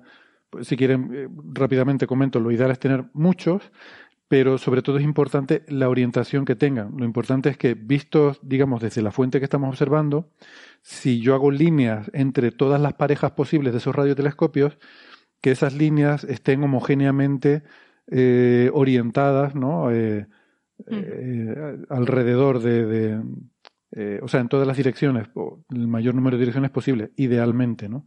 Sería la situación ideal. Y también que haya diferentes separaciones entre ellos. Entonces, cuantos más antenas tengas, más posibles diferentes líneas de bases puedes construir. Pero claro, tienen que ser también radiotelescopios muy potentes si quieres captar una señal de otra galaxia. Entonces, em, bueno, no hay tantos en el mundo y, tienes que apañarte con lo que hay. Em, también teníamos una pregunta de Sergio Llorente sobre cosmología. Pregunta, ¿qué mecanismo hay en el universo para generar la misma cantidad de electrones y protones y que sea neutro? Em, bueno, esta se la, se la, dejo a ustedes. Eh, conservación de la carga, la producción de pares de partículas, supongo. Eh, no sé, a mí no me miréis, ¿eh? Gastón, José, o contesto yo. Sí, o sea, la pregunta es, eh, ¿Qué mecanismo eh, se ha generado para que el universo sea... Sí, que sea eléctricamente neutro. ¿Por qué el universo es eléctricamente neutro? Hmm. Bueno, o sea, primero, primero eh, cuando uno dice neutro eléctricamente, aclaro esto porque el universo no es neutro en otras cargas. ¿no? Voy, a, voy, a, en esta, voy a abusar un poco de la relación, de difumar la diferencia entre, entre cargas globales, cargas locales. Eh, porque entender los mecanismos por los cuales se dan las sutiles diferencias, por ejemplo, entre materia y antimateria en el universo, uno dice, bueno, no, sutil diferencia no, casi que antimateria no hay, hay que formarla. En cambio, materia está hecho todo. Sí, pero lo que creemos es que eh, lo que nosotros creemos como mucho, el hecho de que hay materia y no hay antimateria, eh, es una suerte de sutil remanente de una enorme simetría que hubo anterior. O sea, que como que nace de una pequeña ruptura entre la eh, CP o lo que fuera. Hay un montón de mecanismos. En el caso, así que esas preguntas se hunden en el terreno de la conjetura, de las especulaciones, de los modelos teóricos de leptogénesis, variogénesis, un montón. Ahora, eh, claro, cuando si el universo nace de algo neutro, en cualquier carga, si esto en este caso estamos hablando de la eléctrica, no es sorprendente que luego esto devenga en, bueno, se generaron en algún momento partículas y antipartículas y se formaron eh, tantas positivas como negativas. O sea, nace de la hipótesis, que diría que es la más natural que otras, eh, de que el universo se formó eh, a partir de algo neutro. De hecho, en realidad las preguntas acusantes en física son las contrarias, son cómo se dan las asimetrías. tratar de entender de cualquier tipo de asimetrías, de cargas globales o locales, cómo se dan las asimetrías. yo creo que la idea más natural es que por qué habría más de una carga que de otra. Si nosotros encontrásemos cierta carga neta en el universo, eso sería más difícil de explicar. No sé. ¿Puedo, no sé, Puedo preguntar si. No sé, yo me he venido arriba y estoy con el polímetro buscando carga. a ver si encuentras un monopolo.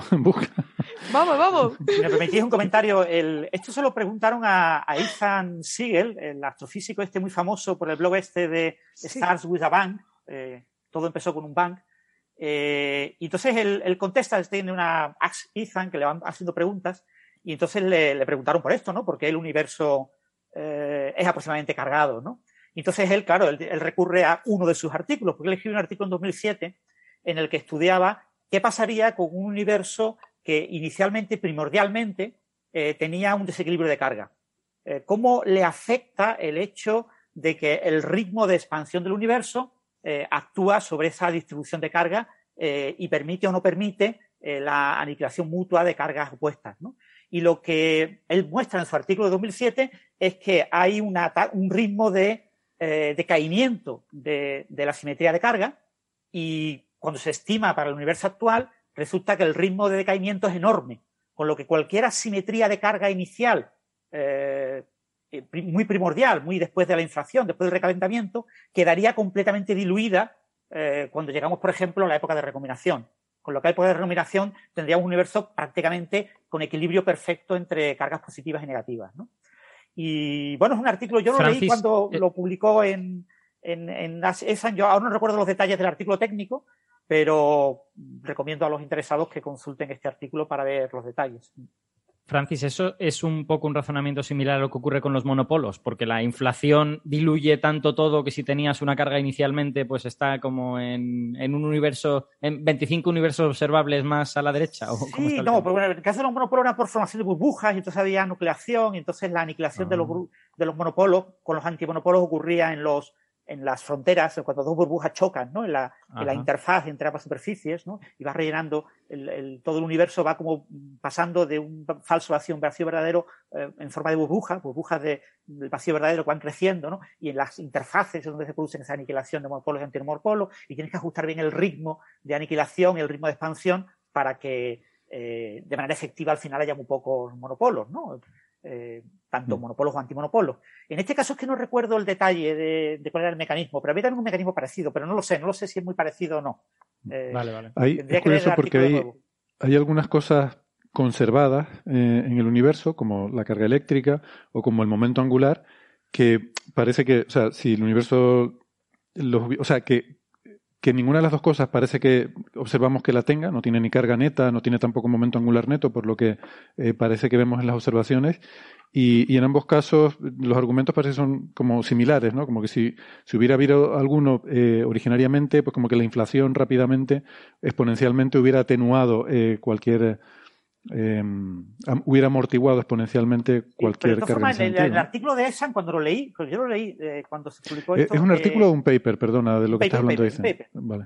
ESAN, eh, acabo de, poner en el chat la pieza de su blog, ¿no? La pieza de su blog cita su propio artículo, ¿no? Él contesta diciendo un rollo patatero de que, wow, esto es una cosa súper interesante que hay que estudiarla, pero no la gente no lo entiende bien. Pero yo lo estudié en 2007. Y entonces te comenta el artículo. Yo cuando me leí el artículo, el artículo es brevito, son cinco o seis páginas. Eh, cuando yo lo leí, parecía comprensible y razonable el argumento, pero es que ahora no recuerdo eh, el, detalle de cuál era el argumento concreto.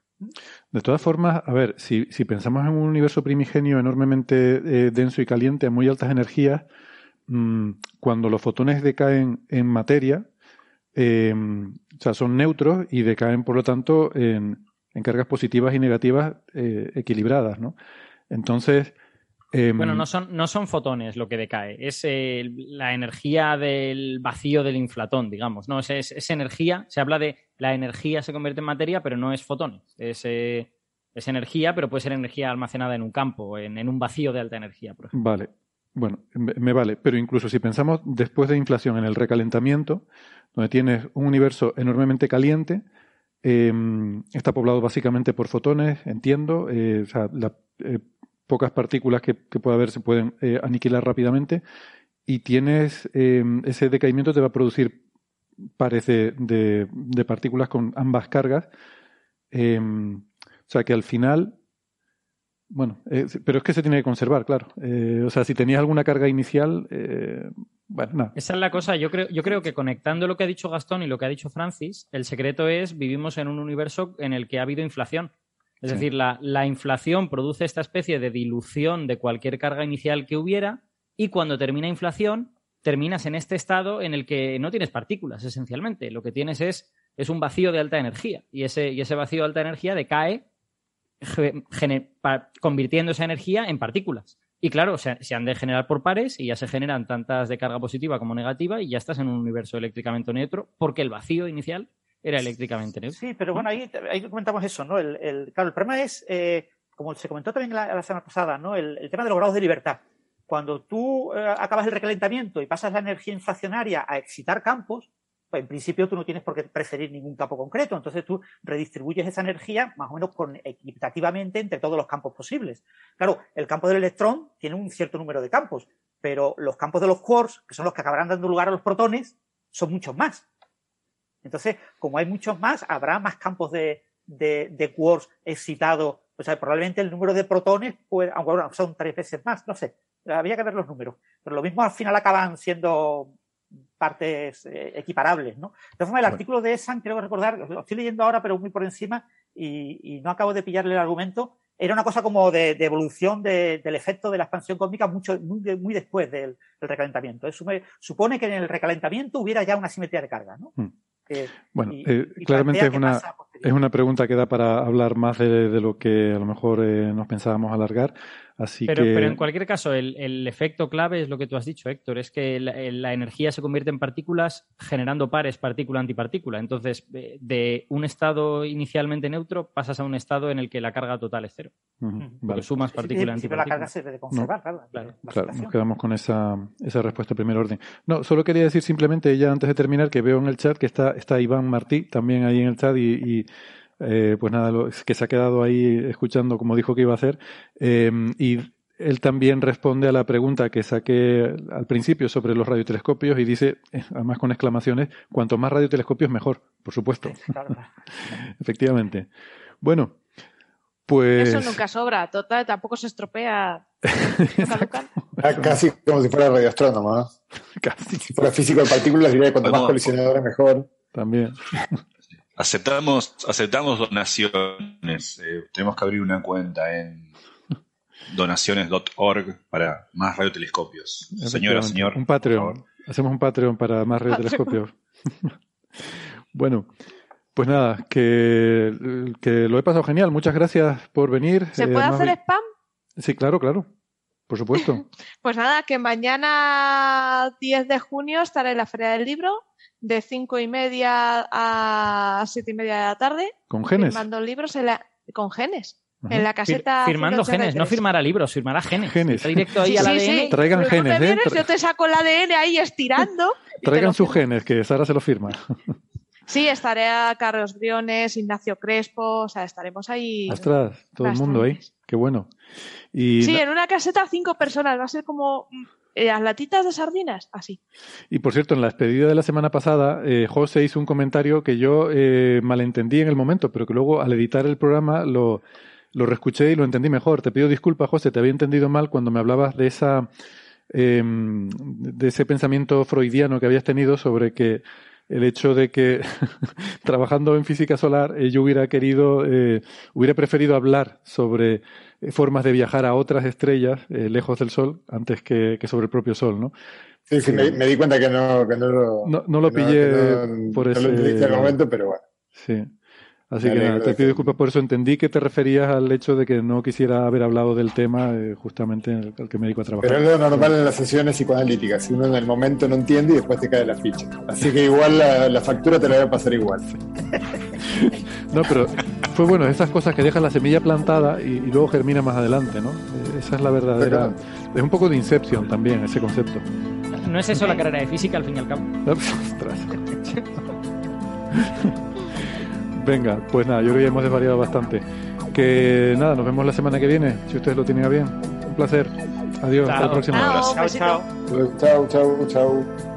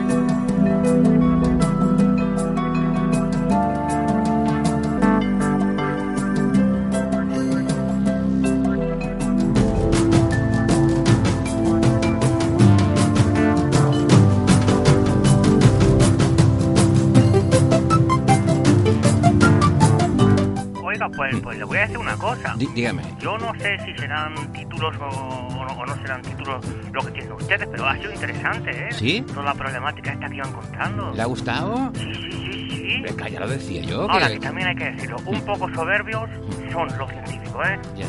La, soberbia que da creer que tienen el conocimiento en los puños. Ya. Hay que agarrar los puños del conocimiento.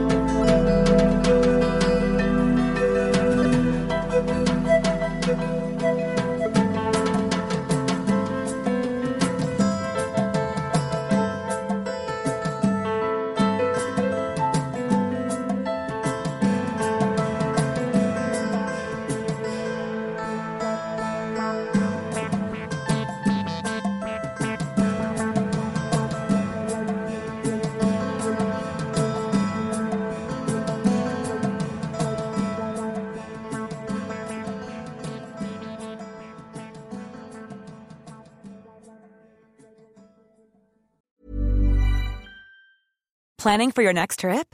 Elevate your travel style with Quince. Quince has all the jet setting essentials you'll want for your next getaway, like European linen, premium luggage options, buttery soft Italian leather bags, and so much more. And is all priced at 50 to 80% less than similar brands.